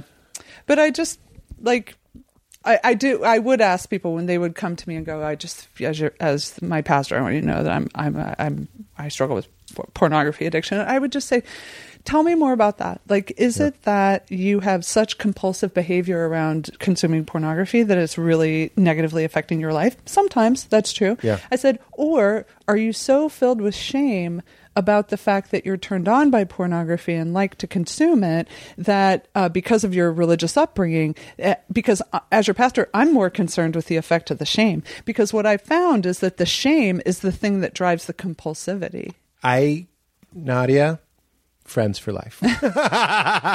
I'm just telling you, Oscar Wilde. As soon as I said, Pete, I write about it in my book, right? When I was a kid, I kept a Playboy in the lining of a, an antique chair that my grandmother owned in my bedroom. And I would get up very ritualistic Sure. and get it. I would, this was pre masturbation. I would just look at it mm, and then I'd hide it. And that's what I was doing with my sexuality. It was it was the interior world made large, writ Yes, large. I would hide it. And then when I healed myself, I bought it on eBay and I put it on my coffee table. Oh. I said, Oh, I find this erotic. It's a Playboy, by the That's way. I would. amazing. It's so mild. No, it's so beautiful. But you talk about symbols, right? So I was exactly. trying to tell myself, we're not doing that anymore. Right. Of course, I'm turned on by this. This is this is sexy to me. and your body's wired to. And then I, I and then it became what it is, which are flat images that arouse me. Mm-hmm. Right. And they stopped being the drug. It Right. stopped That's being exactly like, right. Yeah. oh, God can see, but it's it's the pastor having the affair. I go, I'm risking hellfire for this Mm. Yeah, moment right. of That- pleasure. there's nothing sexier than that. Yeah, Exactly. I was like, that's how yeah. Mm. bad I want this. And then I would, and then the the pen, the penitence or whatever afterwards was all part of the drug as well. Well, you know, in 10 years of pastoring House for All Sinners and Saints, where we never once told somebody what they should or shouldn't be doing with their junk, um, How oddly, oddly, I like there, How nobody, odd. nobody was sexually acting out. Like there was no scandal in the at my church. at my Gordon College, every year uh, a couple got pregnant and got married. Mm-hmm. Four couples in the four years that I was there. People I knew. It's only fifteen hundred kids. Mm. That's a pretty good group. A pretty good crazy statistic. Not Yeah, good totally. because we were weren't given condoms and we were told not to have sex. And I was I was one of the kids. I was like, I'm not going to have sex anyway. But then the kids that were having sex didn't have birth control because Correct. it was too that- shameful. Well, that would be planning to sin. Exactly. That's premeditated sin. It's exactly, and in the court of God, it's worse. It's worse. you get a harsher sentence if it's premeditated. Exactly. But well, we what believe it, that. what it actually is is aggravated. yes, it's Do you know what I aggravated mean? It's sex. aggravated by the shame and the That's right, teachings. and that's what made it. I think you could just put me in a, a CAT scan and go. The areas of his brain that are lit up when he does this have so much more to do with shame, Correct. and guilt, Yeah. and some sort of weird ritual exercising of feelings. Again, sorry to keep saying I wrote about this in the book, but I didn't like masturbating. I liked not being horny. You know what I mean? Interesting. And now I try and ah. actually enjoy. If I'm going to do it, just enjoy it, Yeah. as opposed to putting water on the oh, fire, that's which is how I saw it for so much of my life.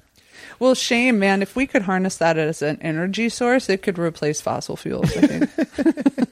Just Utah alone. yeah, just Utah. Just Utah could get most of the country. Wind farms of shame. But you know, I, I love what you said. I had this real weird epiphany with porn where I was I was noticing that part of the enjoyment is considering what it must feel like for the woman. So there was almost this like gender neutralizing. Mm-hmm. And I think if people are being honest when they look at porn, like I, I had friends who's like, I like big dicks, and I was like, why? Yeah, right. Because that right. must feel different for the woman, Sure, right? So you're almost having. Right. I don't want to get too ahead of ourselves and say it's like a mystical thing, but there's Right. almost like a dissolving of who you are, Mm-hmm. and you're the woman, and you're the big dick, and you're the guy. Sure, sure. You know, Right, it, right. it, it's it, it's something that you would experience on mushrooms. You'd be like, "I was everyone," and your dick believes it. Yeah. and it's like, "I am everyone." and that's why it's so exciting for him. Yeah, I mean, I think uh, with both with food and with sex that the restriction and compulsion cycle is is real. Yeah. and it's and it ha- we don't have a decent like theology of se- of um of pleasure in a Yeah. way, you know, in a way that I think could be really helpful for people. Yeah, that, that's really interesting. Playboys on my coffee table noted. Going back to what you said about like you can take the fundamentalism, you can't take the fundamentalism, Yeah. fundamentalism out of the girl. Richard Rohr was talking about. Had, I'm going down a real Rohr hole. Back well, That's dirty as fuck. Going right down that roar hole. But I was um, sure. Let's just own it, and I'm I'm, I'm loving it. But I was telling you that YouTube is such a great resource, right? So all these things that back in the day maybe you'd have to like scour, Yeah. like Gandalf with the pipe. You'd have to look at old scrolls to find what mm-hmm. a Franciscan friar had to think about these mm. things. But I, I I could find all all this stuff, and he was mm. talking about you might be watching me and he's like and you might be you- you're judging me. You're agreeing with me or you're disagreeing with me.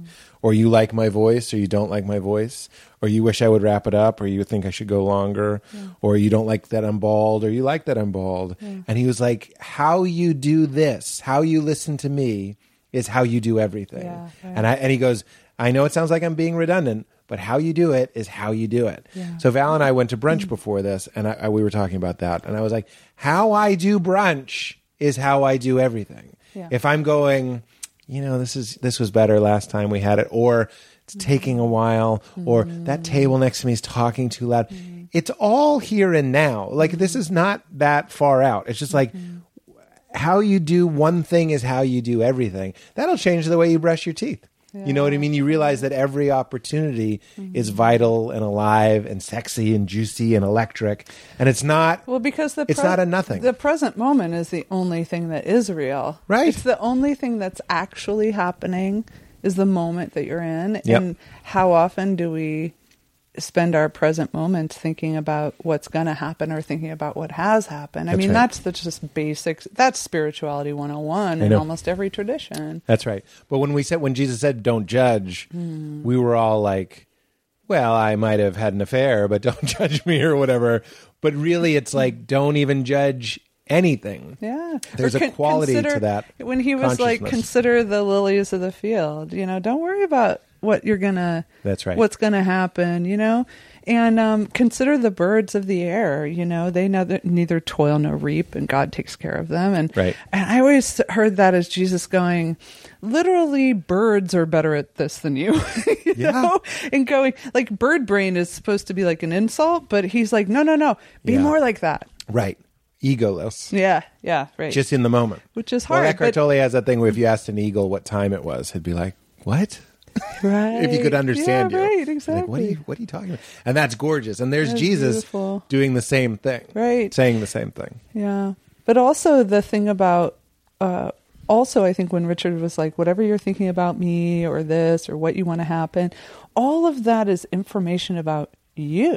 Yeah. When you're doing it, and this is when you're a public person, and I'm sure you've you've experienced that. I'm a peepee. um, people have lots of opinions about you, Yeah. right? I mean, I I have uh, you know the Blaze and the Federalist, the American Conservative, the uh, you know the Gospel Coalition wrote a piece against me a few days ago. Like people have strong opinions about me, Right. but I um Well, you're making a lot of faces that aren't very godly, that aren't very feminine. and you're not very feminine. I'm not very feminine. I'm sorry. I mean, even with the long red nails and, and lipstick, You are feminine. Do you want to be feminine? Yeah, enough. you're feminine. No, I'm I'm Yeah. like what I am, like We- I just mean in that, yeah, but we yeah. mean in the way that you were told. when I was be, told to be. No, fuck no.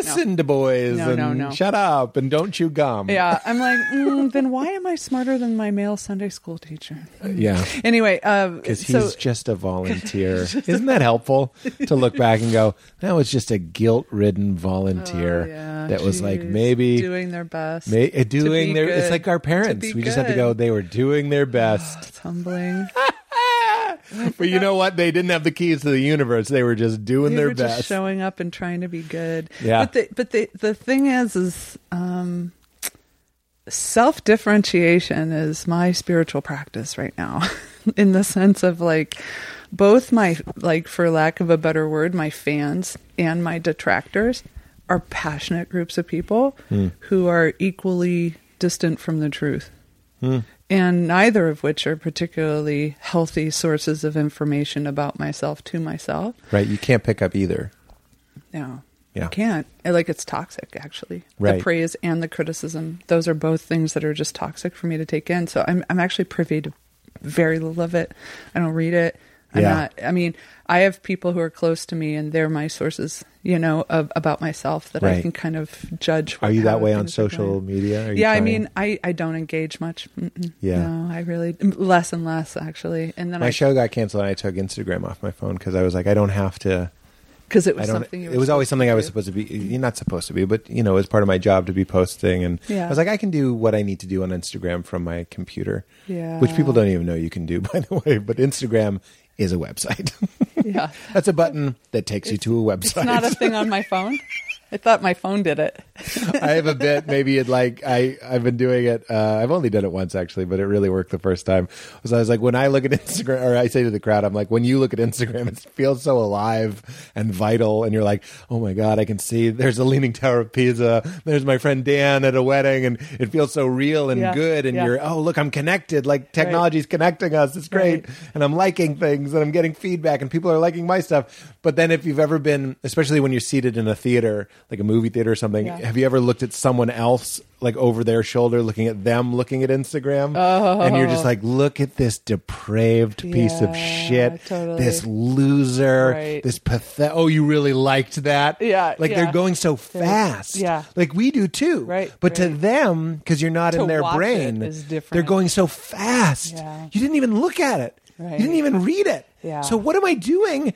Counting ghosts. Yeah, you know what I mean? totally. That that one got not- three thousand ghost likes. If you could 'Cause they're see not them real. on an airplane taking a shit while they double tap a photo of my infant, Yeah. not fuck you, fuck me Totally. for believing For it. even caring. Guess who needs to die? That, That- needs yeah. to die. It's but it's so it's so seductive and Of addicting. course it is. Well, it's just your neurons. It's just your brains. It's Yeah. Everybody that's broken out of the dot coms Yeah.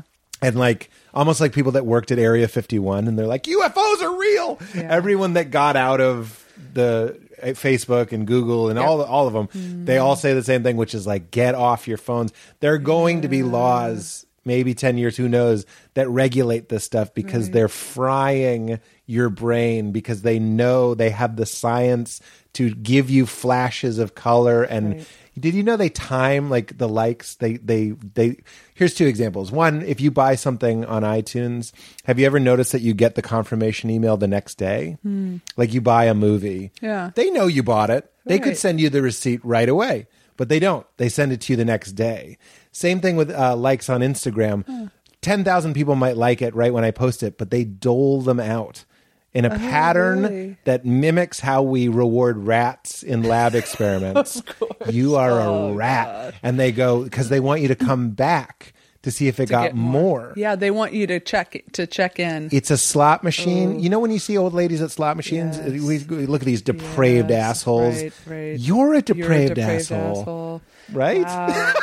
it's so it yeah Truth, it's funny. it's humbling It is. I It's know. humbling. I know. I, i've been trying to do a 24 hour period every every week where i turn my phone off A Sabbath? yeah i know if you No, will. it's true. I do a phone Sabbath I on Saturday. like it's so i'm so much happier Isn't that crazy?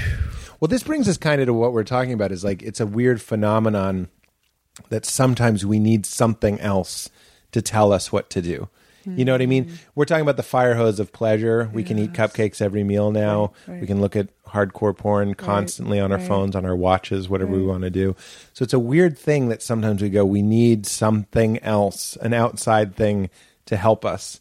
People that like, We call that parenting. Yeah. I mean, I think there, I mean, we do need to have certain bounds, right? Yeah. To, to feel like we know what we're doing and how far is out, you know, and how Yeah. far do we come. I, I just, it, there's nothing wrong with that. It's just been used in such pernicious ways and in, um, I mean, in, re, in, in re, religion specifically, it, you know, scripture and theology have been used by groups of people to dominate other groups of people. that's right. It's just so it's not wisdom anymore. No, no. It's not something control. precious. It's not good news. No. It's not a TED talk that goes, I just made your morning commute 30% nicer. It was manipulated. Yeah. And of course, there had to be something there for it to be perverted well, and yeah, twisted. and, and and I think this is why I'm I still have skin in the game in a way. Is that uh, I think that look if we want to know, you know, I wrote a I wrote an op-ed for the Washington Post a year ago that said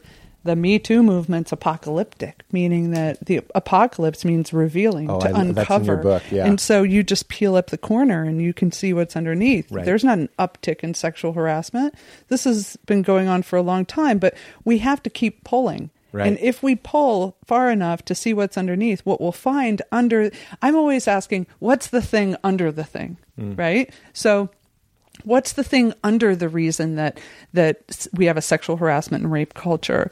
Well, if we look far enough, we'll almost always find what Friedrich Schleiermacher called her- his definition of heresy, which heresy is anything that has all the trappings of Christianity but defies its essence. Mm, mm. So I'm like, look, when when girls are told over and over again that it's God's will that men dominate women, mm. that is the theological underpinning for a sexual harassment and rape culture. That's right. And so if I'm just the spiritual head of the household, surely I'm the spiritual head of this office filled with all these women. women, right? And Yeah. so it runs that deep. When when there's messages that are delivered in God's name, they go down to a very cellular level inside of us, Mm. to the point that like even me, I know because it, it's true of me. I didn't I didn't hear a woman pray out loud in a church till I was 27. Wow. Women couldn't even be ushers. We didn't have the authority to hand a man a bulletin. Wow. And so that ran so deeply in me and even though you know i have 11 or- years of ordination and i'm a preacher and i'm or- all of that stuff there are times when i'll see a woman in a clergy collar and before i can stop my brain it'll say who does she think she is Yeah, that's right.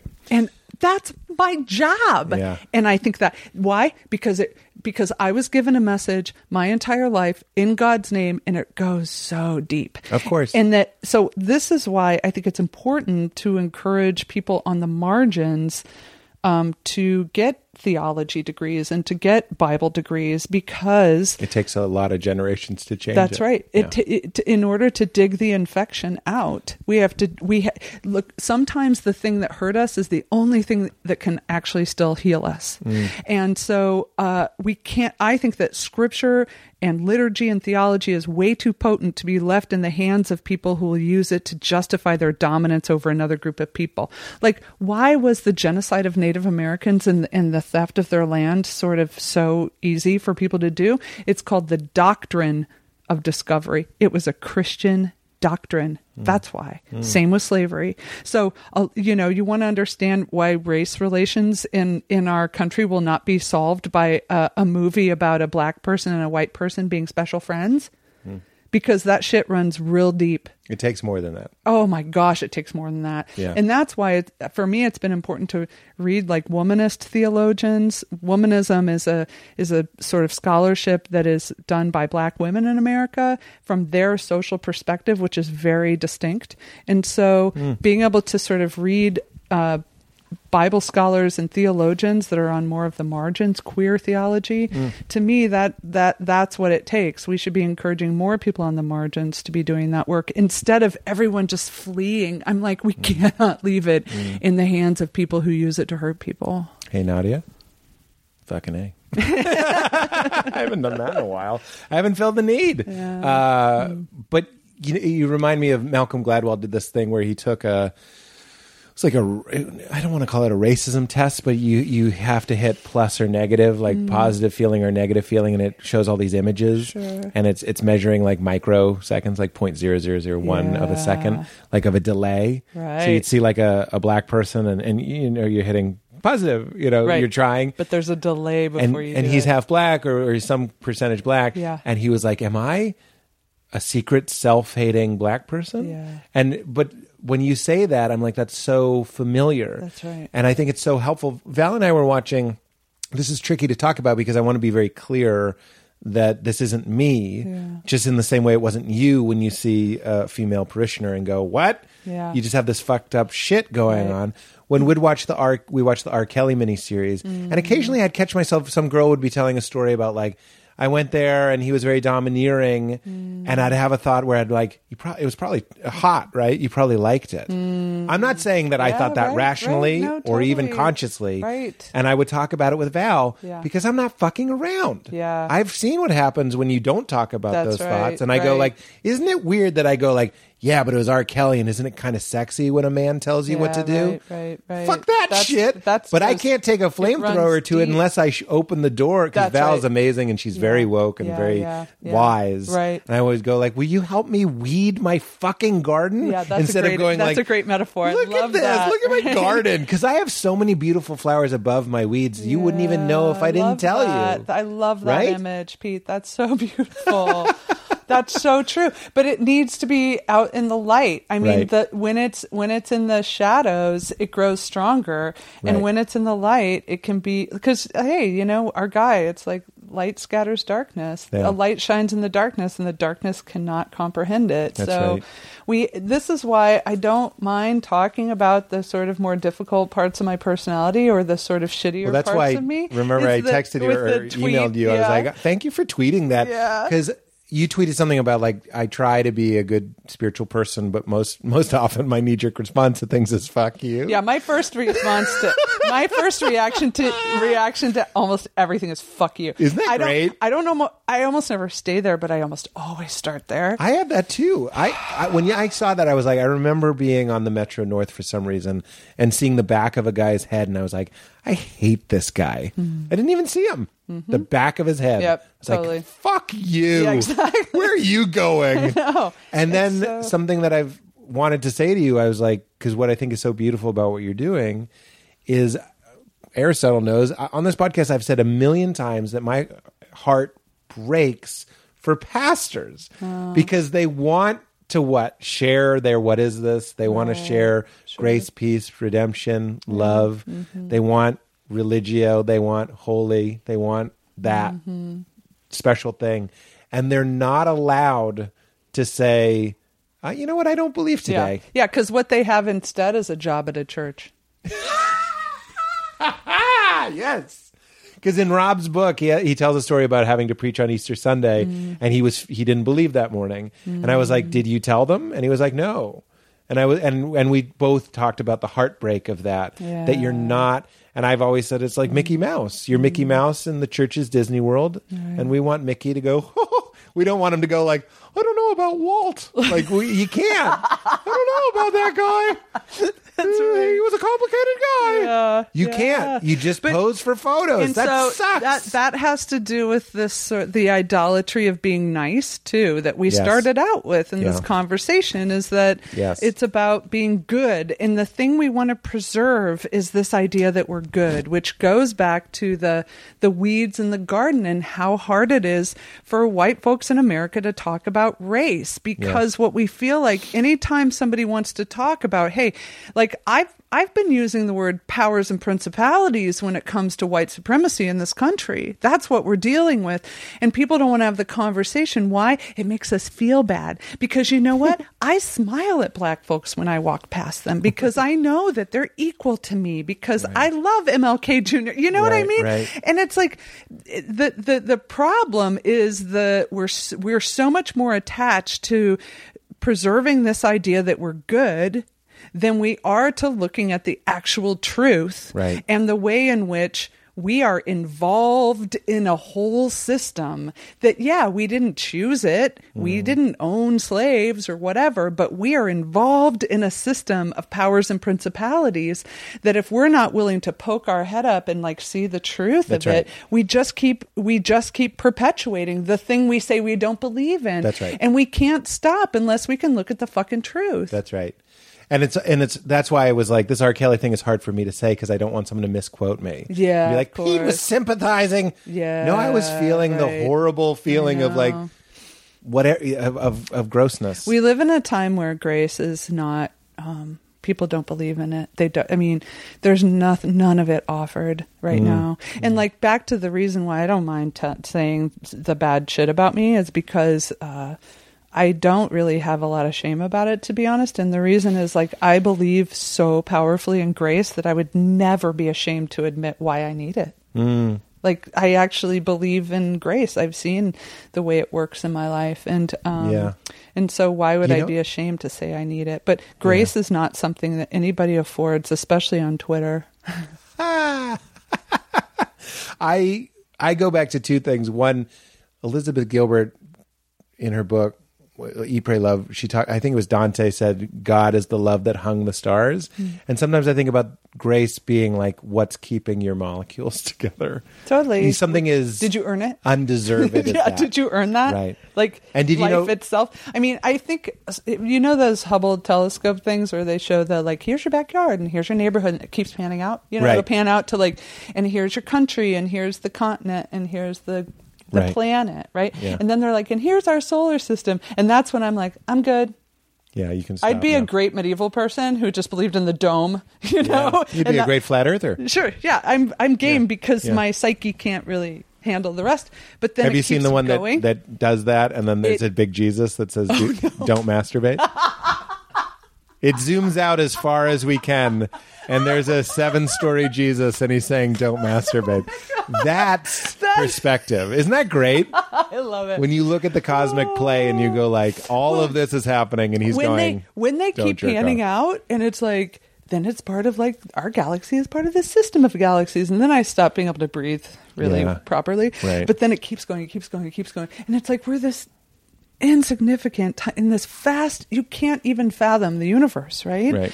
and i'm like and we can't find any kind of proof of life anywhere else Mm-hmm. like okay so either it's like outrageously rare or really it's only here Hmm. and how insane is that to think that that like Well, you're insignificant then and very significant. Totally. Yeah. That like you mean this is the only place there's puppies? You know? And and hot chocolate chip cookies and like right. do you know what I but mean? then if there's infinite possibilities, aren't there planets where it's only puppies? Do you ever think about that? and and you can you imagine puppies not being cute? That would that would be what it meant. Puppies Yeah. aren't cute. Right. because it can't be cute Because there's there's no rarity to it. That's you know, right. just like the thing about this life that we get to have is so insane. If this is the only, if this is all there is, I I preached a sermon actually at the cathedral in Cincinnati the first Sunday of Advent, where I was talking about breath and like I uh, and that you know God breathed into dust, like we're the breath of of God and dirt. Like we are both these things, and that um and in Ezekiel in the valley of the dry bones prophesy to the breath. The breath is the thing that animated them back to life, mm-hmm. and and I thought. What if it, this is the only place where there's that weird configuration of oxygen and other th- you know things that create breathable oxygen and life mm-hmm. and the just an odd configuration happens to happen here and I'm like maybe oxygen is the breath of God like that's mm. what that is like Oh, wow. because it creates life right, Right. and um Well, and you- so and then we're like what do, and then how much time do i spend being angry in traffic Yeah. Well, that's another principle. You can zoom out on Yeah. your problems. In the writer's room, I've said this a million, but in the writer's room at Seinfeld, they had a picture from the Hubble telescope. So whenever they were stressed, mm. they would go like, "What? Are, what are you doing? right What are you doing?" right But that's a great perspective to have. And that's what makes that Jesus cartoon so funny. but that's another Richie Rohr like, thing yeah. is that the name of God, the Jewish name of God, which I love. Yahweh. It, it never oh, I quoted it in my book. Yeah, is breath. yeah, yeah. The correct yeah, pronunciation yeah, is- yeah. is yeah. you can't open Inhale, or move your mouth. It's an inhale and an exhale. Actually, and he goes. my- Hmm. So when you were born, the first thing you did was pray, and the last thing you'll do. He said it so beautifully. He was like, some people are like in a panic. They're like, I hope I can remember when I'm dying to say a prayer. He's like, you can't help but say a prayer. Right. The last thing you do is going to say the name of God. You, you, the last thing you do is exhale, Yes. and then God inhales that. You know what I mean? Mm-hmm. I, I mean that to me, God is is our source, exciting. uh, is our origin and our destination in that way. And he goes, There's not a Protestant way of breathing. There's not a Catholic way of breathing. Right. There's not a Hindu way of breathing. There's not an atheist way of breathing. Yeah. There's not an American way of breathing. There's not a male way of breathing. There's not a straight way of breathing. Right. Yeah. It's very I've been really actually very I've done yoga for a few about 3 or 4 years now and it's been it's been incredible for me. I, I did a Q&A. That's all breath. It's all breath Right. it's vinyasa and so I did a Q&A recently where this earnest young seminarian said, "Pastor Nadia, what what are your hopes and dreams for the future?" And I go, "Yeah, I, I usually don't go in for that shit, but uh I guess I hope to not get angry in yoga one day. At the other people? Yeah, at the teacher, at everything. Like I had a yoga teacher that would do this. I get angry. Now see if you can move your foot right to the left side of your body. Mm-hmm. Yeah, And I'd go, mm-hmm, after everything. And again, I'm a man, but I say this out of solidarity. Usually women complain about microaggressions like that, but I was like, that's a microaggression because he was very Yes. fit and I'm a big tubby Tempur-Pedic Yeah, mattress yes. and I can't do it. But he's going, mm-hmm, because in Yeah. his mind, he's doing it. right. Get out of my face. I love yoga teachers that are like, move your foot to the general direction. You know what I nice. mean? That's, grace. nice. That's the ones. The ones that are like, the whole point is to continue breathing through something hard. exactly. Or I, my favorite thing, my favorite yoga teacher says is, try less hard. Try less hard. That's grace. It's beautiful, right? The ones that when they say take a child's pose if you need it, but they mean it. Yeah. Guess who doesn't mean it? Yeah, exactly. Take a child's pose if you need it. Uh-uh. yeah, exactly. Because I don't need it. Yeah. Yeah, Get I outta here. I can take child's pose at any time. I this is my mantra sometimes. Like it just throughout my day. Yeah. like at Take a any, child's pose at any point. anytime I need it, I can go into child's pose. Well, that's something that I wrote in my book. Uh, is that sometimes I've had the the high school dream where you're in high school and there's a test and you haven't been studying and you've been Mm. cutting class and there's all this panic. But then sometimes I realize I'm dreaming. And then I go, oh, I'm I'm I'm, I'm 39 years old. I'm a comedian. I don't. I, I'm not in high school anymore. There's no test. yeah. And that to me is what the gospel is. Yeah, Is someone saying there is no test? That's not a test. Right. It's true you haven't prepared. And Right. it's true you Well, might have great. forgotten to wear your pants. Yeah, And it's yeah, true that yeah. you don't know what you're doing. Right. And but the thing that's not true is that it's a test. That's right. Yeah. Your molecules being held together is not. But our egos love games and tests and in and out and Recently, I've been that. saying, I think our drug of choice collectively is knowing who we're better than. wow. That's what we love. We're addicted to that. That's Yeah. that's universal. I, want to know who I'm better than. I think you're right. and where I am in things, but mostly just who's behind me. totally.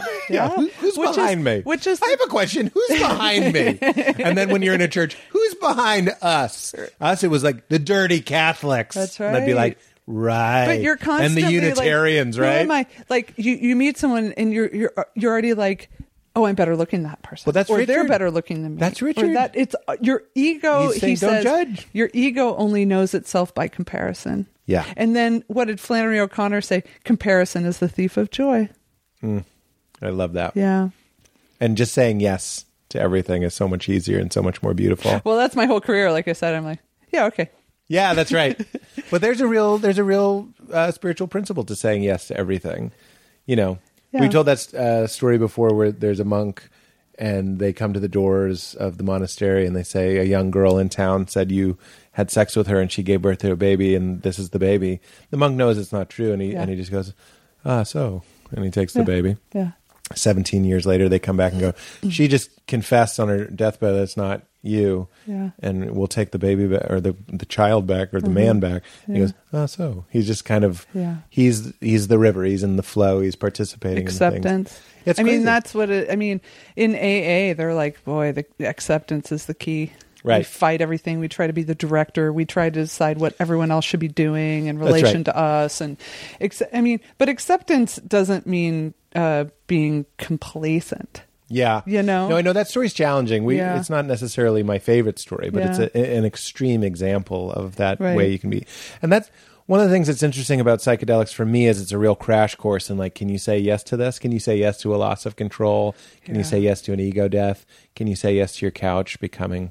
That's what being in labor was like for me. to Is be that right? honest. Yeah, I, I, I was like, it's like once you hit take that tab of acid, like you're along for the ride. There's nothing you can do. You can't stop it. That's right. There's not an antidote. there's no sandwich Right? Yep. no, there's not a You're in. sandwich. You're, You're in. in. and and for the whole ride, and it's and it's letting go and it's allowing it. That's And right. that was my problem in labor. Was very hard for me. Resisting. Like once labor started. I kept trying to manage it or thinking or kind of fight it. It was really hard. Or and make a was, story of how long, how much longer it was it, was would 44 go. hours. Val you know? was about that, too. It's Ugh. crazy. And then with my second, it was nine, so it was much better. But, um, but it, it felt like that. It's like, how much can I accept? Because I don't accept anything. I mean, I want to control everything. I feel that too. When Val in this tub, I can show you. I'll give you the ba- Val labor tour. That bathtub, Yeah. we were in for two straight nights. Yeah. like no sleep for two days, two nights, and she's she's whatever. Mm. She's like this too, whatever this mm. is. Mm-hmm. she's like us, mm. and it sounds weird because I'm the person that said it, but it was saying something that we were both feeling. So she's feeling this horrible pain every 90 seconds or whatever, every three minutes, for 90 seconds. It was horrible, Yeah. and in the middle of it, I said, I, I hate to see you in pain, but I'm having a great time. Mm-hmm. And she said, I am too. Yeah. And that was this really extreme. Obviously, that's way more impressive for Val. But I knew because you were in the moment. we were we were in the moment. Yeah. As soon as we stopped con- constructing the story of how much longer is this going to take, right. Right. and a big practice for me lately. Hmm. I'll, I have generalized anxiety, just like obviously you know that means it's not situational. Yeah. And some a great practice, and this is a free podcast, is you go, is you go. If I feel this way for the rest of my life, that's okay, and it goes. You feel the Right. it's still there, Right. But there's all this space around Right, it, right. And and you 'Cause you're not realize fighting it. the addiction, the porn addiction, the Yeah, food addiction, the exactly right. anxiety Yeah, addiction. yeah. It's given power mm. by your resistance, and it's Oscar Wilde all over again. Yeah. Yeah. And you go, all right, this is reality. and you don't you don't have to you don't have to form your whole narrative about who you are around it. That's right. Yeah. It's just a phenomenon. That's op- that's It's more phenomena in your consciousness, Right. And so is everything. You know, with the second child, with the with the shorter labor, I was in a tub, and what I would do every time a contraction would start, I would make myself float. Oh, I would float in the water until it was over, and and I think that's why the labor and also second labors are often much shorter, but Yeah. I think that's why it progressed much more naturally and easily was because. I found a way to float through the contractions and to not fight them and to allow them to do what they were supposed to do rather than tensing up. Isn't that crazy? And that's, that's well, you know why? worked. Wh- how we get injured in car accidents is because we Everything clench up. up, yeah. So if you are drunk and you Yeah. get in a car Right, accident, right. Right, no injuries, You're very fewer. flexible. Yes. or if you didn't see it coming, often fewer injuries.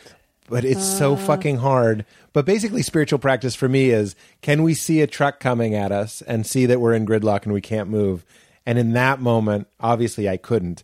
But the practice is could you exhale and surrender and go, I'm about to be hit by a truck. Yeah, but I know that if I go, definitely it'll be worse because tense muscles get injured. I wish to be at that point sometime. I am not there. I mean, But you're I- so much but- more useful to know- us like that.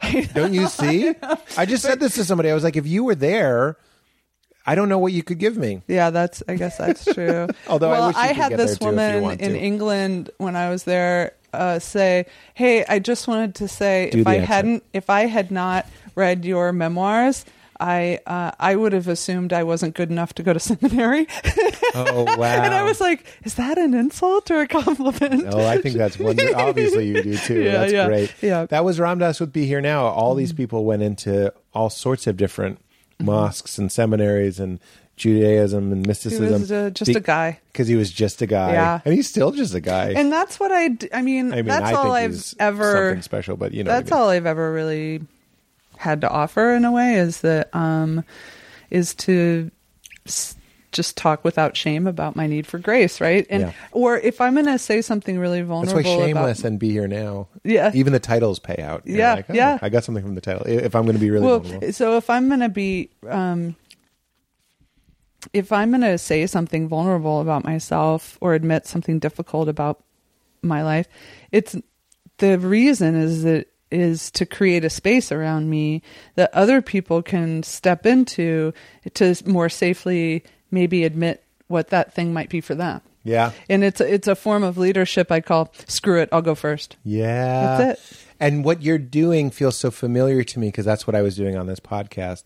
I would start ta- talking Yeah. about whatever, some sex shame or some whatever shame, lots of Right, shame. right. Like I did on this one. Yeah. And then people would go, the more you did it, the more thank there was real totally gratitude and, and, that's what the solidarity. origin of the book was is i was in um i was in a sexless marriage and i had so i had shame about that and it Mm. Yeah. was and it shut down these really vital parts of me and i did a lot of crossfit you know what I mean? Like that's how mm-hmm. I kind of dealt with it, and everything was just very Alcoholics was do that hard. too, Yes, right? They'll- they'll and take it somewhere. And but my denomination, as progressive as it can be, because like we ordain the ladies and the gays, you know, mm-hmm. Um, made me sign. Which a you shouldn't do. document. Made me sign a document that said, "I know," or masturbate. I'm, I'm keeping a list. I'm if you don't react, though, it doesn't sound like you, anyone knew I was doing. Aristotle's laughing, but he doesn't laugh audibly because he's polite. Um, but it said I would be faithful in marriage or like celibate in singleness, and I didn't think about it much when because I was married and it was okay. But um, but then I've been divorced for several years from like a really good man. Like Yeah. uh, like we had no lawyers in our divorce. There was no acrimony. He's getting married again. I'm so happy for him. Mm. Are you going to marry them? no, no, I'm no. just kidding. That would be a little be over the line. Yeah. but but you know when i met when i started dating eric my boyfriend i was having this you know experience where um that it felt like having sex and having like really great sex was this sort of an exfoliation of my whole spirit. And i was mm. like it's so good. It's good for my brain. It's good for my body. Like i'm a mm. better pastor. My heart's more open. Like i'm more mm. myself in a way. Mm-hmm. Everything's softer. And i but we'd been together only a few weeks when i had to go support the german and the uk edition of my last book. And i was on the road and all this stuff was swirling in my head. And suddenly i was like why the fuck did I have to sign a document saying I wouldn't do this? Mm. Like, how is it better for my church Yeah. if I'm not getting laid? That, that it just didn't make any sense. Like, Right. don't fuck the flock. I get right, like Right. as a baseline ethic, Don't but flock the flock. and so, um, but I and and so he's not Christian. Uh, Eric's not Christian. But I was like, "Can you Skype with me like right now?" And he goes, "Well, because he was here and I was in London." He's like, "It's five in the morning," but I guess. And I was like, "Why do you think the church has tried to control sex for so long?" And without skipping a beat, he said, "I guess I always assumed that the church saw sex as its competition." Mm. And I was like, "Oh."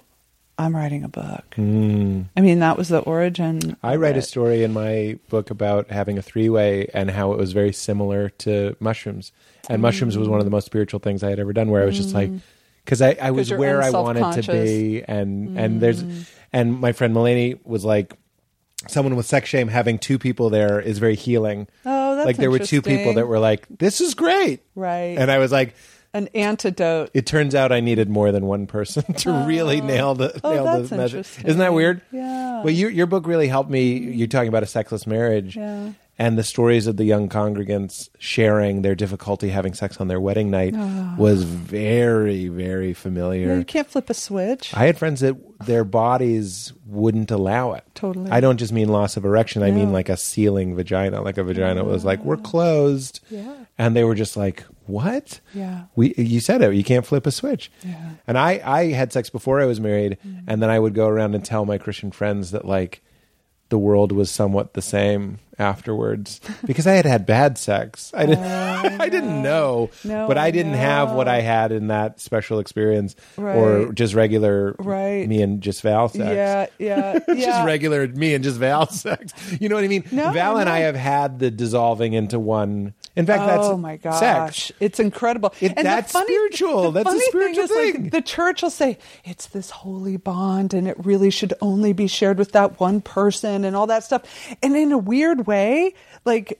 I kind of get what they're Mm. saying because I had the sort of promiscuous sex, which was like, you know, it was it was fun and it was hot, but it wasn't what I have with Eric. I mean, No, I that is like some like crazy shit that happens. But I wanted to. I well, it's comparison again. But I needed to know. Yeah. I've had casual sex as well, and I'm with you almost in a square way. Yeah, where I'm like, you know what I mean? I have some squareness there. Sure, me where I'm too. like, sex is this very special thing, and when you have Yeah. sex with Val, that is that way, where you really are like, are these my breasts? right? you know what I It mean? Just dissolves, you know, and, it feels like, yeah.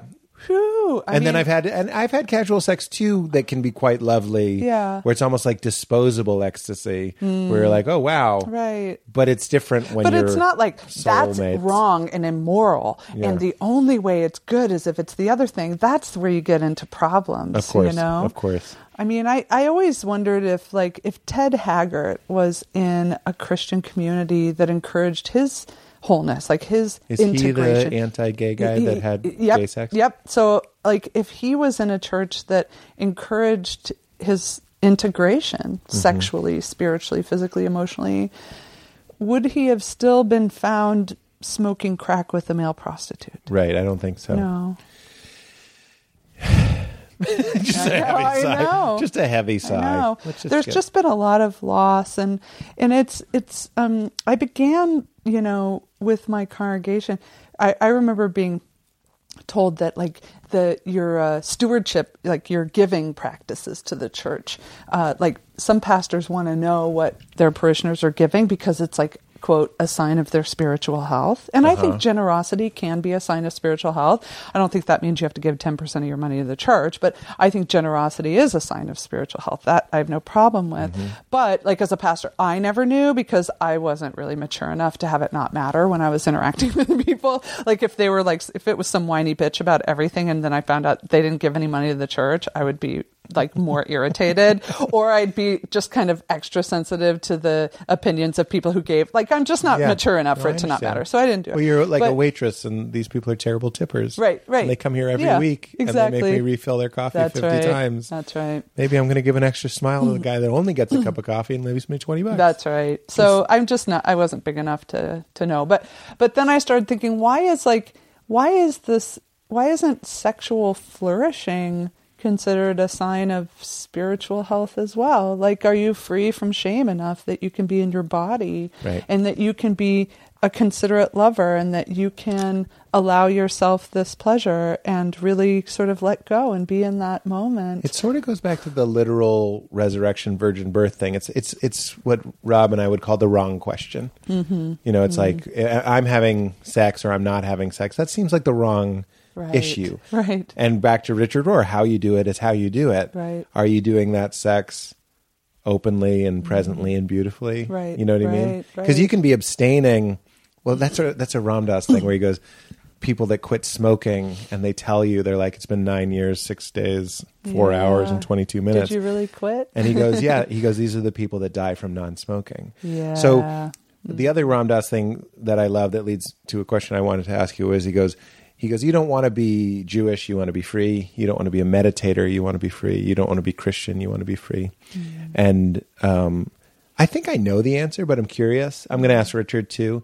Why even stay in it? I think we kind of talked a, a little bit about it. Do Yeah. you get this a lot? yeah, I think Is this a question you don't? No, I think there's two reasons. Like one is the thing about it's just the most true thing I've ever heard. like it, I'm so compelled by the story of Hmm. I love that reason. Instead of being like, I feel like I ought to, or no, whatever. Yeah, yeah, yeah, yeah, yeah. it, it, it, it has it has a hold of me in a way that I've never been able to escape. It Hound of heaven? continues. the hound of heaven. The hound of heaven. uh, give it a biscuit. so, um, And then the thing about I just I just don't I think it's too potent to be left in the hands of of those who use it to control people. That's funny. Julia Sweeney, who's you know a known, Yeah, wide, widely known atheist, wanted to do this podcast. She just did. She was the last guest, Hmm. uh, and she was like, "I want to talk about religion with you because most atheists don't care enough about religion to talk about it in an interesting way." Hmm. So she was like, "I want to talk to somebody spiritual about it because that's so much more fun for me." Yeah. not like a juicy debate, but like I. Ca- she was like, "I care about religion." Interesting. and I want to talk about it from that perspective instead of like, "Isn't that stupid?" Yeah. I also believe in belief. You know, I think it can belief can be this beautiful thing. I mean, it's look, nothing's ever only one thing. So belief can be damaging or it can be healing both. Right. And um but but either way it's important. Yeah. Yeah. So you find Dr. Drew did this podcast and he was saying that the people that he's been with when they die, he was like, I wish I could believe in God because I've just seen on a very practical, almost Tony Robbins TED Talk level, the people that believe in something pass more whatever easily Peacefully. yeah. peacefully than the ones that don't. So he's like, I'm working on it. I want to because I want that That's interesting. when I'm dying, which was very practical, very Yeah. I would say this if he was here, it's very head it's very heady. Yeah. Um, which brings me to something I love talking about, not for right answer to grade your answer or anything like that. Do you have thoughts on what happens when we die? Are you an afterlife person? Uh, I think it's just uh, like outrageously arrogant for for human beings to say they know. Yeah. you know, like we don't. I but but there's that thing There were about so many people in khakis telling us that they did I know, though. you and I both. Well, but And they were so tall. they were so. They had wallets with credit we know cards. tallness is the center of authority. um, so uh, it, I- I think that I do think that the divine is our origin. That's where we come from. That we, you know, we have the image of God. Like we are, like the breath of God in dirt. Like the the our origin is in the divine, and that the divine is the thing that we get to keep drawing upon in our life when we don't have enough you know if i don't have enough love or forgiveness there's a, a source i can draw upon for it or like Richard says, you'll never be lonely again once you realize that the divine breath is in everything. It's in this couch. It's That's in everything. exactly right. It's like you'll never be lonely again. yeah, yeah i'm still lonely but anyway so I'm lonely right now. I'm, I'm, I'm- I'm literally, just- I'm, I'm just I am lonely on your sofa. but then But I love what you said. You exhale and then the divine breathes you back breathes in. it back in. That's- it that feels right to Finishes the inhale, whatever that looks like. There is some sort of connection, union back with the divine when we pass. That's all I know. That's Yeah. all I know. Yeah. Do you That still find right. yourself with old school Looney Tunes hell anxiety? No, I never had it. I don't Really? know why. I did. I had some. I have. Uh, my immune system sort of kicked it out. Yeah, Yeah. I, I never had it. Um, I know people who have it, but ha- what a weird thing, though, that to think that this loving God, you know, if you do something wrong, But this is this goes back to my you to friends where hell. was like that's the most loving thing he could do. He's honoring your choices. oh my God, I know the things we do. It sounds like the S and M community. You know It what I mean? There's something sort of like even sexual about that, where he's like, "You wanted this." He gives big, big holy daddy gives it to you. If you want- Exactly, He's gonna make say, you burn "Thank you, Daddy." forever, Yeah. even if you've learned your lesson. It doesn't matter. You're a bug, and I'm going to squish you again. It, it feels like taking the worst impulses of human beings and then projecting them as big as we can, and then saying that must be what God is like, because that's how I would be That's if right. I had unlimited power. Richie Rohr, we keep making a God that's like us instead of trying to be like God. Mm. Yeah. And the evidence of God being nature.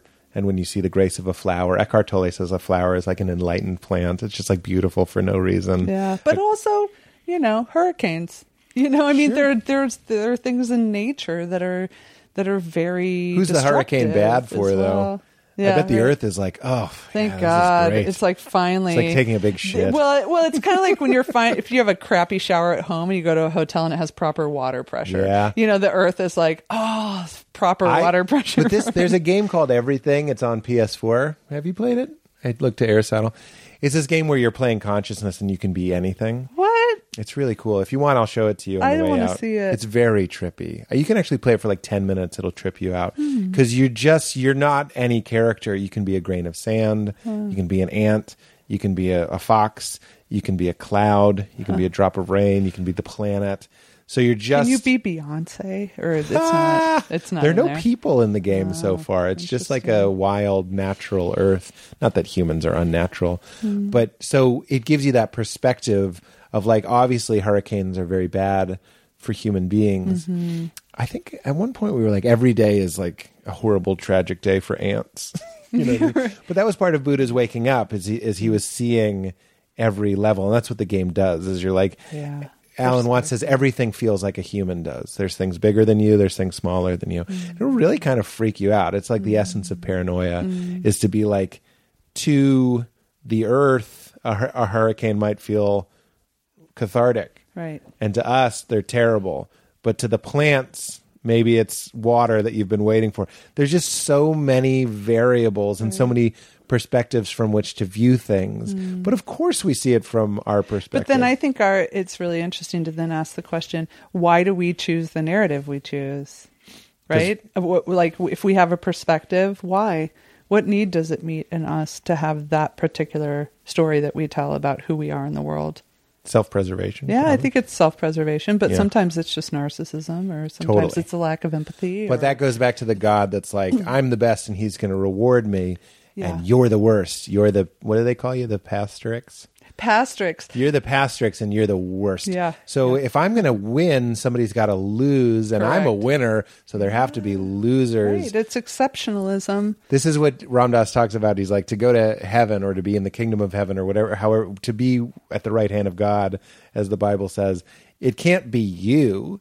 He's like, this is how people have psych- psychic breaks. You Yeah. go like, I'm Jim Smith. Yeah. There I am, Jim Smith, right at the right hand of God. And that's where you break because Yeah. Jim Smith can't be at the right hand of God. right. Whatever can be has to be so open and spacious that it is God. It's everything. But the Jim Smithness can't come with you. Yeah, it's not like that. it, it can't be a prize.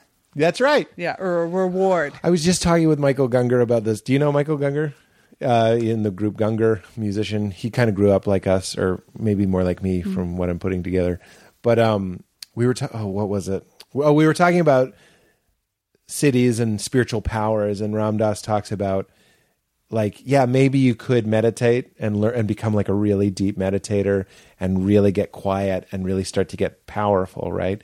And he's like, let's say you do become like a manifester and maybe you become somebody that can attract whatever you want into your life. Let's thought experiment mm-hmm. that you get start meditating because you want a Mercedes Benz. Mm-hmm. He's like the the great irony or the twist is when you get the Mercedes, you won't care. Yeah. Or you won't even want it. Or by the time you have the the ability to do it, it wouldn't be your desire. It wouldn't matter Yeah, anymore. yeah. And I was like, it's like karate. They teach you karate because a kid goes into karate because he has all this energy and he wants to kick ass. Mm. And they teach you all this fucking discipline along with it that they teach you never to fight. Right. That's like part of it. If Martial wanna- arts are like. if you want to find your life, you have to lose it. that's right. Yeah. But then Back to our Ramana Maharshi says, I give people what they want so they'll want what I give. So he would do miracles to hook them. Mm-hmm. Right. And then he'd be like, guess what? Right. You're going to die. Like your ego's going to die.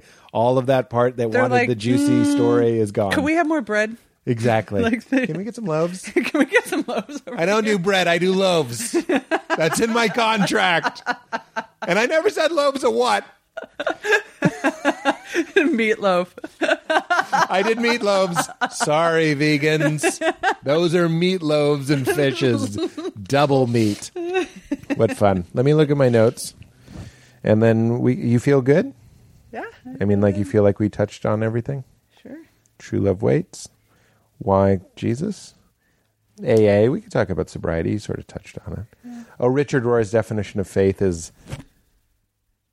it's something about like believing you're accepted was his definition of faith. Mm-hmm. Like knowing you're accepted. I, I forget. I wish I could get that perfectly. Mm. Pregnant teens. Oh, that I was like, of course the church would harp on premarital sex because you can't have a congregation filled with pregnant teenagers. Like Yeah. it's like a visible sin. Yeah. That was my first point. There was there was like no don't be greedy Bible. Right. And there was Right. no like don't Right, covet exactly. possessions Bible, but anything you could see, smoking, swearing, fucking, drugs. These are things you can see. Right, So the principal walking by mm-hmm. the youth group can see, well, there's a problem here. But Whereas, then it also got into thought policing. yeah.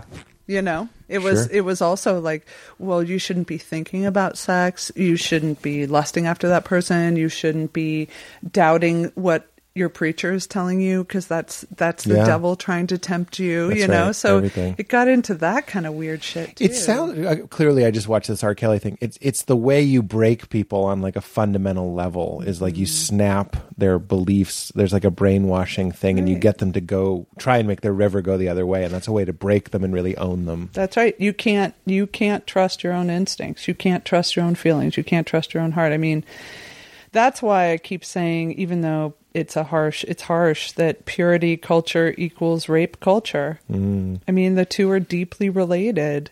I was told, you know, that boys can't help themselves. Boys are going to want sex more than you and they can't help themselves and so it's your it's girls' job to never sexually stimulate even accidentally boys by how you're dressing or Yeah. and if you have a boyfriend, you can't go too far because if because after they get aroused to a certain point, they can't help themselves. I was told that point blank. Wow. That's literally rape culture. That that really is. And and the two thing again to get down to the like hey we got to peel up the corner and look at where there's heresy there we have to look in our culture what are the sort of deeply rooted toxic things in our culture that we're finally talking about it's great that we're talking about them but we have to see how deeply they run and then we have to say why they run so deeply and it's almost always heresy it's almost always bad theology the trappings of christianity and messages given in the name of christianity that actually violate the essence of christianity which is why you're staying in the game. which is why I'm staying in the game. I mean, they're not going to get rid of me.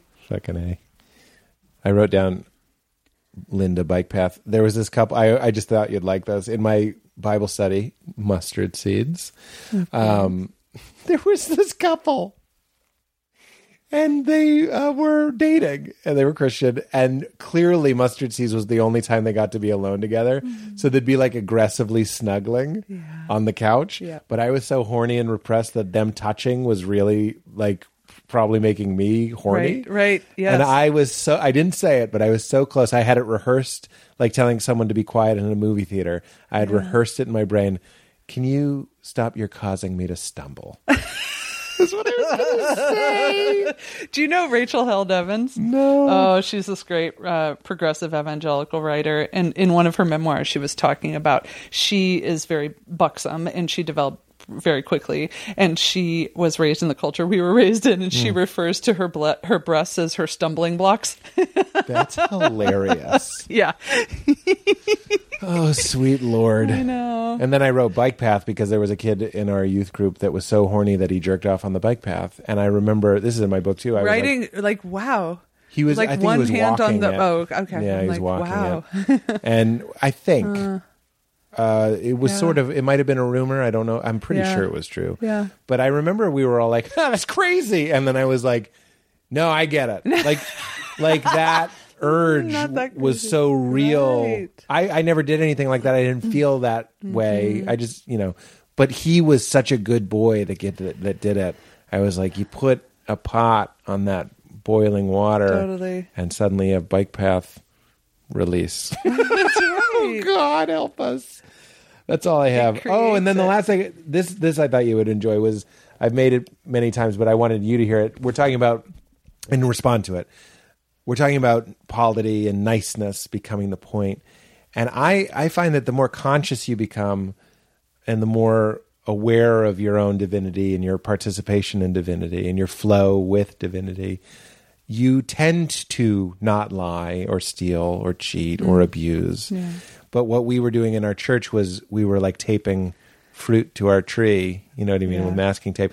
So we would act like we had the virtues of inner holiness without the transformation. Yeah, And I was that's wondering right. what you thought that's about exactly right. Isn't that but right? the the transformation comes from uh, making mistakes and from uh, right. the things that they were trying to prevent us from doing. The worst That's things the we could do, thing, you including know? losing your faith, was like the things you had exactly, to do. Exactly, but that's what gets us on that path of like you said the sort of the consciousness of the divine that's what puts us there Yeah. it's uh, you don't get there by everything going great Right. you know Richard Rohr that's again, why you get there richard by doing it wrong. richard calls the 12 steps the, uh, america's single yet very important contribution to human spirituality Hmm. and um, and it is interesting that one of the most successful organizations to ever come out of the United States of America, that the basis of it is failure. Like the, the, here's how you belong is like you fucked up so much that you got nothing. You, you, can't have to say do anything for time. yourself. Yeah, If you want to talk, you That- start by saying, I I it's like standing I up. can't do it. I'm a liar, or whatever it is. I'm not Right. saying alcohol. That's You know what I mean? You have you to have keep to say saying it. exactly, and that's how you And own it. And it's interesting because, and here's where I've kind of come in this odd full circle is that I think that there is a lot within Christian thought that can be really transformative, but it's just been, it's been. It's it's been under this dome of heresy in a way. It's been taught very poorly for so long. But I think like the idea of human sin is actually very useful, not as the naughty list, you know, not as like you're naughty and don't do the naughty things so you can be good. But um, there's a guy named uh, Francis Spufford who wrote to me the best book about Christianity I've ever read. I read it once a year. It's called Unapologetic. And he knows that the word sin is problematic for people. And so he goes, Look, I'm not going to use it because I know it's triggering. Instead, I'm going to just always use this phrase the human propensity to fuck things up. Hmm. Oh, okay. Well, who's going to be like, I don't have that. I resent the fact that you say that I have the propensity to fuck. The-. Like everyone right. has it, right? right. It's just a state. There is some kind of flaw in the system, which is why it keeps throwing up errors, as uh, Simeon Saul, the theologian from Cambridge, would say. And so, and it's fine. We're all like I have it tattooed on my wrist, simultaneously sinner and saint, simul justus et peccator. We're all both, right? And so, Universal salvation and universal sin. Yes, Right, of course. right. Like we just it's just the truth. It's n- what there's no shame doesn't have to be a part of it. Mm-hmm. Right? So it's just the truth. And I think that one of the things that we see in AA is that there's real human transformation that happens there. Um, why? Because it takes the human propensity to fuck things up very seriously. That is what you start with. You have to speak all the truth about all of that so that you can access a power greater than yourselves, right? Greater than yourself to restore you to sanity and to get you on a path of being of service to others. So if you start by saying, well, we should, you should be of service. And it's like, well, there's a whole path of getting there and it has to do with failing. Death and resurrection. You have to mm. go through that.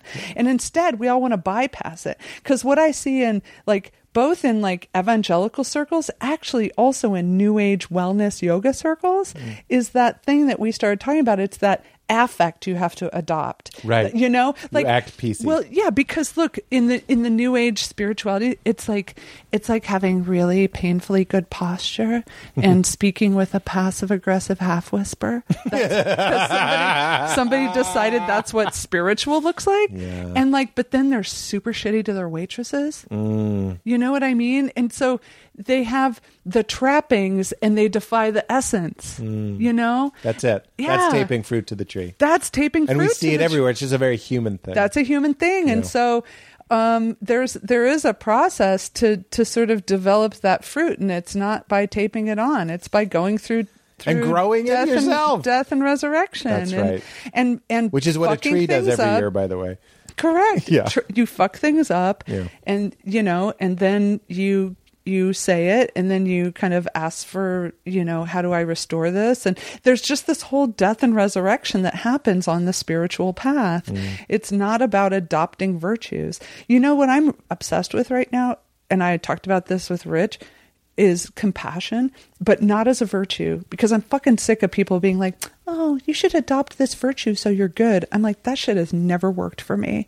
But what I am interested in is the effect of compassion. So I've been thinking about when in my life has somebody across from me been in a real place of compassion for me, and how did that feel? Hmm. And how did it affect me in an interior way?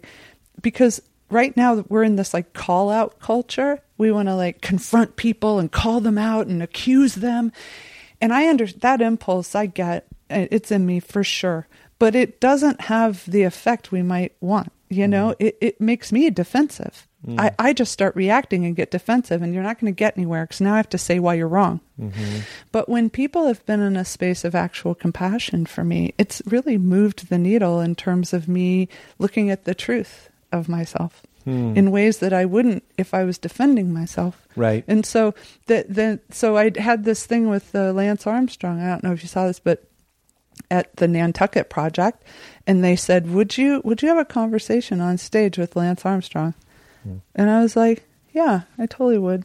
And then they go, "Would you have a conversation on stage with Sean Spicer?" And I was like, "No, fuck that guy." so ah. like my ability to be compassionate is limited, but so Just athletics. But but that but that thing about like our drug of choice is knowing who we're better than. Hmm. The whole day before I had the conversation with Lance, people were like, "Hey, don't let him off easy. Hmm. Like, go get them. Like they need our need to know who we're better than. Like what it does is it alleviates That's a Tony Capezza thing where he don't- goes, "You're you're soft on the gays," and he goes, "What am I supposed to be hard on them? yeah. What are we supposed to be hard on the gays?"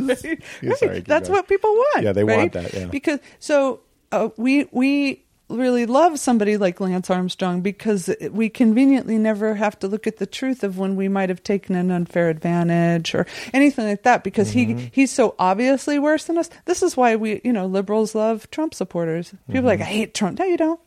You love them. You know why? Because conveniently, you never have to look at your own xenophobia because they're so obviously worse. Right. So they get to carry it all for us. Right. And then we, we put it all on them and then we kill them through all this, you know, stuff we heap onto them and it kind of kills them. And then we have this increased social cohesion among us for doing this mm. and it alleviates all that icky shit that's built up in mm. us, right?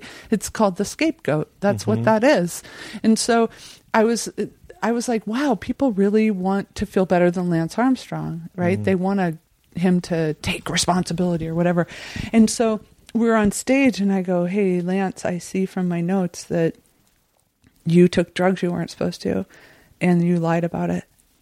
And I said, "Oh my god, I did that shit so many times. Ah. I like literally don't even know how many times I took drugs I wasn't supposed to and I lied about it." And he just laughed and like I was in, I and you tried saw his to shoulders lower. Sure. hundred percent. Yeah. And I had, I truly had compassion for him, Mm. truly, as a person with a story that most of us don't know all of, Mm-hmm. and and it moved the needle for him. He, his friend who'd known him for a couple decades, seen him interviewed by a million people, and he's like, I've never seen him like that. And because I wasn't like accusing, you made a space for him. I didn't need to be better than him. Mm. You know, I just was kind of starting off going, I'm going to acknowledge I'm not. I see that with a lot of my male friends, male comedian friends, male famous comedian friends Mm. specifically. Sometimes you see this flare up of defensiveness for some of the people who've been accused. And I'm like, Mm. sometimes I, I just considered, I was like, I think sometimes you see if this is how we're throwing stones at this guy, what are you going to do if you find out, not to that degree, something that I did that I'm not proud of? That's right. You know what I'm saying? We're all we're all about three days away from being an internet scandal, and most of us are like already on day two. right. Right. So what? So what- what- how are you the gonna- part where you're like, ah, you get I've- scared, I've, kind of done some things you- that were kind of shitty, or I made some inappropriate comments, and so I better attack that guy Right. real fast. How can you weed the garden if all you're doing is throwing rocks? Right. And there's no grace. It's like we can't afford it right now or something. And I think we can't afford to not have it because every single one of us is next. Mm, You know? it's very interesting. And isn't it crazy that that's like a wild thing to say? Oh, yeah. Yeah. this isn't a clickbait Did- podcast. did you watch like, says- SNL? Did you one? watch SNL's uh, the actor's least favorite game show on Saturday? No. It's uh, Can I Play That? It, it was Can I play that? Genius. Oh, that's hilarious. Oh, it was so good because I it was play calling out that? sort of woke the ridiculousness of woke Twitter, you know. Wow. And uh, I commend it Can to I you. play I commend it to you because it was genius. Wow, I got to see it. Yeah. I Yeah. will. Well, that's it. Let's All get right. out of here. that's how I end. End I'm it. a real journalist. Well, that's it. well, can you think of the hardest time you laughed in your life? That's usually how we, Oh, we really? cleanse the palate because we talk about all that heavy stuff. The hard thing is, it, when doesn't you- have to be the number when one. When you talk about things that were really funny. Oh, they never uh, are. They never. But I always the say it doesn't have to be a good story. Yeah, okay. I'm not looking for you to make me laugh. Okay, so I was in uh, Cappadocia, Turkey, with my friend Well, now Sarah it's, it's Miles. already funny. Sarah Miles. and- Cappadocia? That Sarah's- sounds like a non-diet soda. I'll have a Cappadocia. He'll have a Swozo. If I could remember, is that what it was? Sozo, yeah. Sozo? Pretty good for a th- two-hour callback. Um, and we, I, when I travel, um, I'm good to do like up to one thing a day. Like That's I don't, me. yeah, I don't, because really I just want to hang out and and eat. And That's me. That's it, right? You're And so- showbiz. Yeah. I mean that as a compliment. yeah, one yeah. thing. One. And, when my show is canceled, I go to Val. We can go back to one thing a day. Oh my God. so One good. thing. I know. 8 p.m. I have to be somewhere. You see my calendar. It's Dude, my calendar is back. Not where it belongs. I loved doing the show, but man, this is all I'm doing today. I have a show tonight, but other than that, Mm. Yeah, this yeah, is yeah. it. And That's there's how I a am. And when I travel, I'm like, okay, we got to hit this thing, and then we're go straight from there to here, and then we have to see this. Ugh, it's exhausting. I don't like. I don't it. do that. I don't like it. I freestyle Disneyland. Yeah, yeah, Well, if we get to Space Mountain, yeah. fuck yourself. You've I- already lost. Two two days ago, I was at South. Look at your children; they're crying. I was doing a. they're like, They hate you. they hate you and your legs. but you're winning Yeah. Disneyland. Good. Take. I will chisel that in your epitaph, you coward. Nobody's having fun anymore. Yeah. I two days ago I did a talk at South by Southwest. I flew in. I was like I was there for 28 hours. I had a platinum pass. Could have gone to everything. Mm, I went to not. I went to one thing because first of all I just don't care about tech things, and I didn't under. I was very confused by what South by was. I Mm-hmm. didn't understand it, and I had no idea how to enjoy, how you enjoy it. Mm-hmm. And so I found one session I was interested in, and showed up. Ends up I knew the person. T- t- teaching it, so it was like, of course, I coulda I- hung out. I only care about like one to two things in the world. Yeah, so, yeah. Anyway, so all right, I'm in Cappadocia with my friend Sarah. Sarah's probably she might be ten years older than me, and when I travel, I just I throw all my stuff everywhere. I just spread all my things there. I just drop. There's just it's a huge, massive spread of stuff everywhere.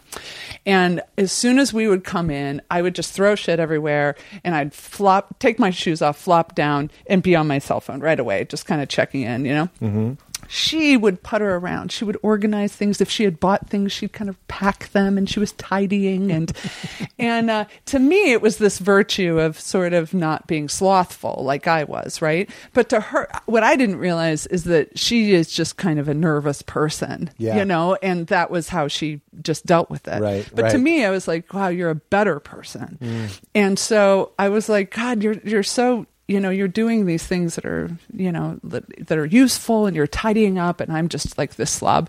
And she goes oh don't don't don't envy my nervous wreck dumb you know? Mm. And i'm like is that something you get when you're 60 nervous rectum Oh, she- my and like i God, couldn't I- stop laughing. I could didn't not even get it. i couldn't stop like I like was hurting myself laughing so hard Wow. about She my nervous IBS. my that's right my nervous rectum is acting up so I don't think I can make the dinner tonight Oh my Jesus! If ever I've loved thee, nervous rectum wonderful. yeah Well, Nadia, the book is called Shameless, yeah and there are other ones. yeah there's I'm sure others. they'll check them all out. um, and thank you. Yeah. What a wonderful time. yeah We have the excited. guest say the catchphrase at the end. That's how we end. this is our liturgy.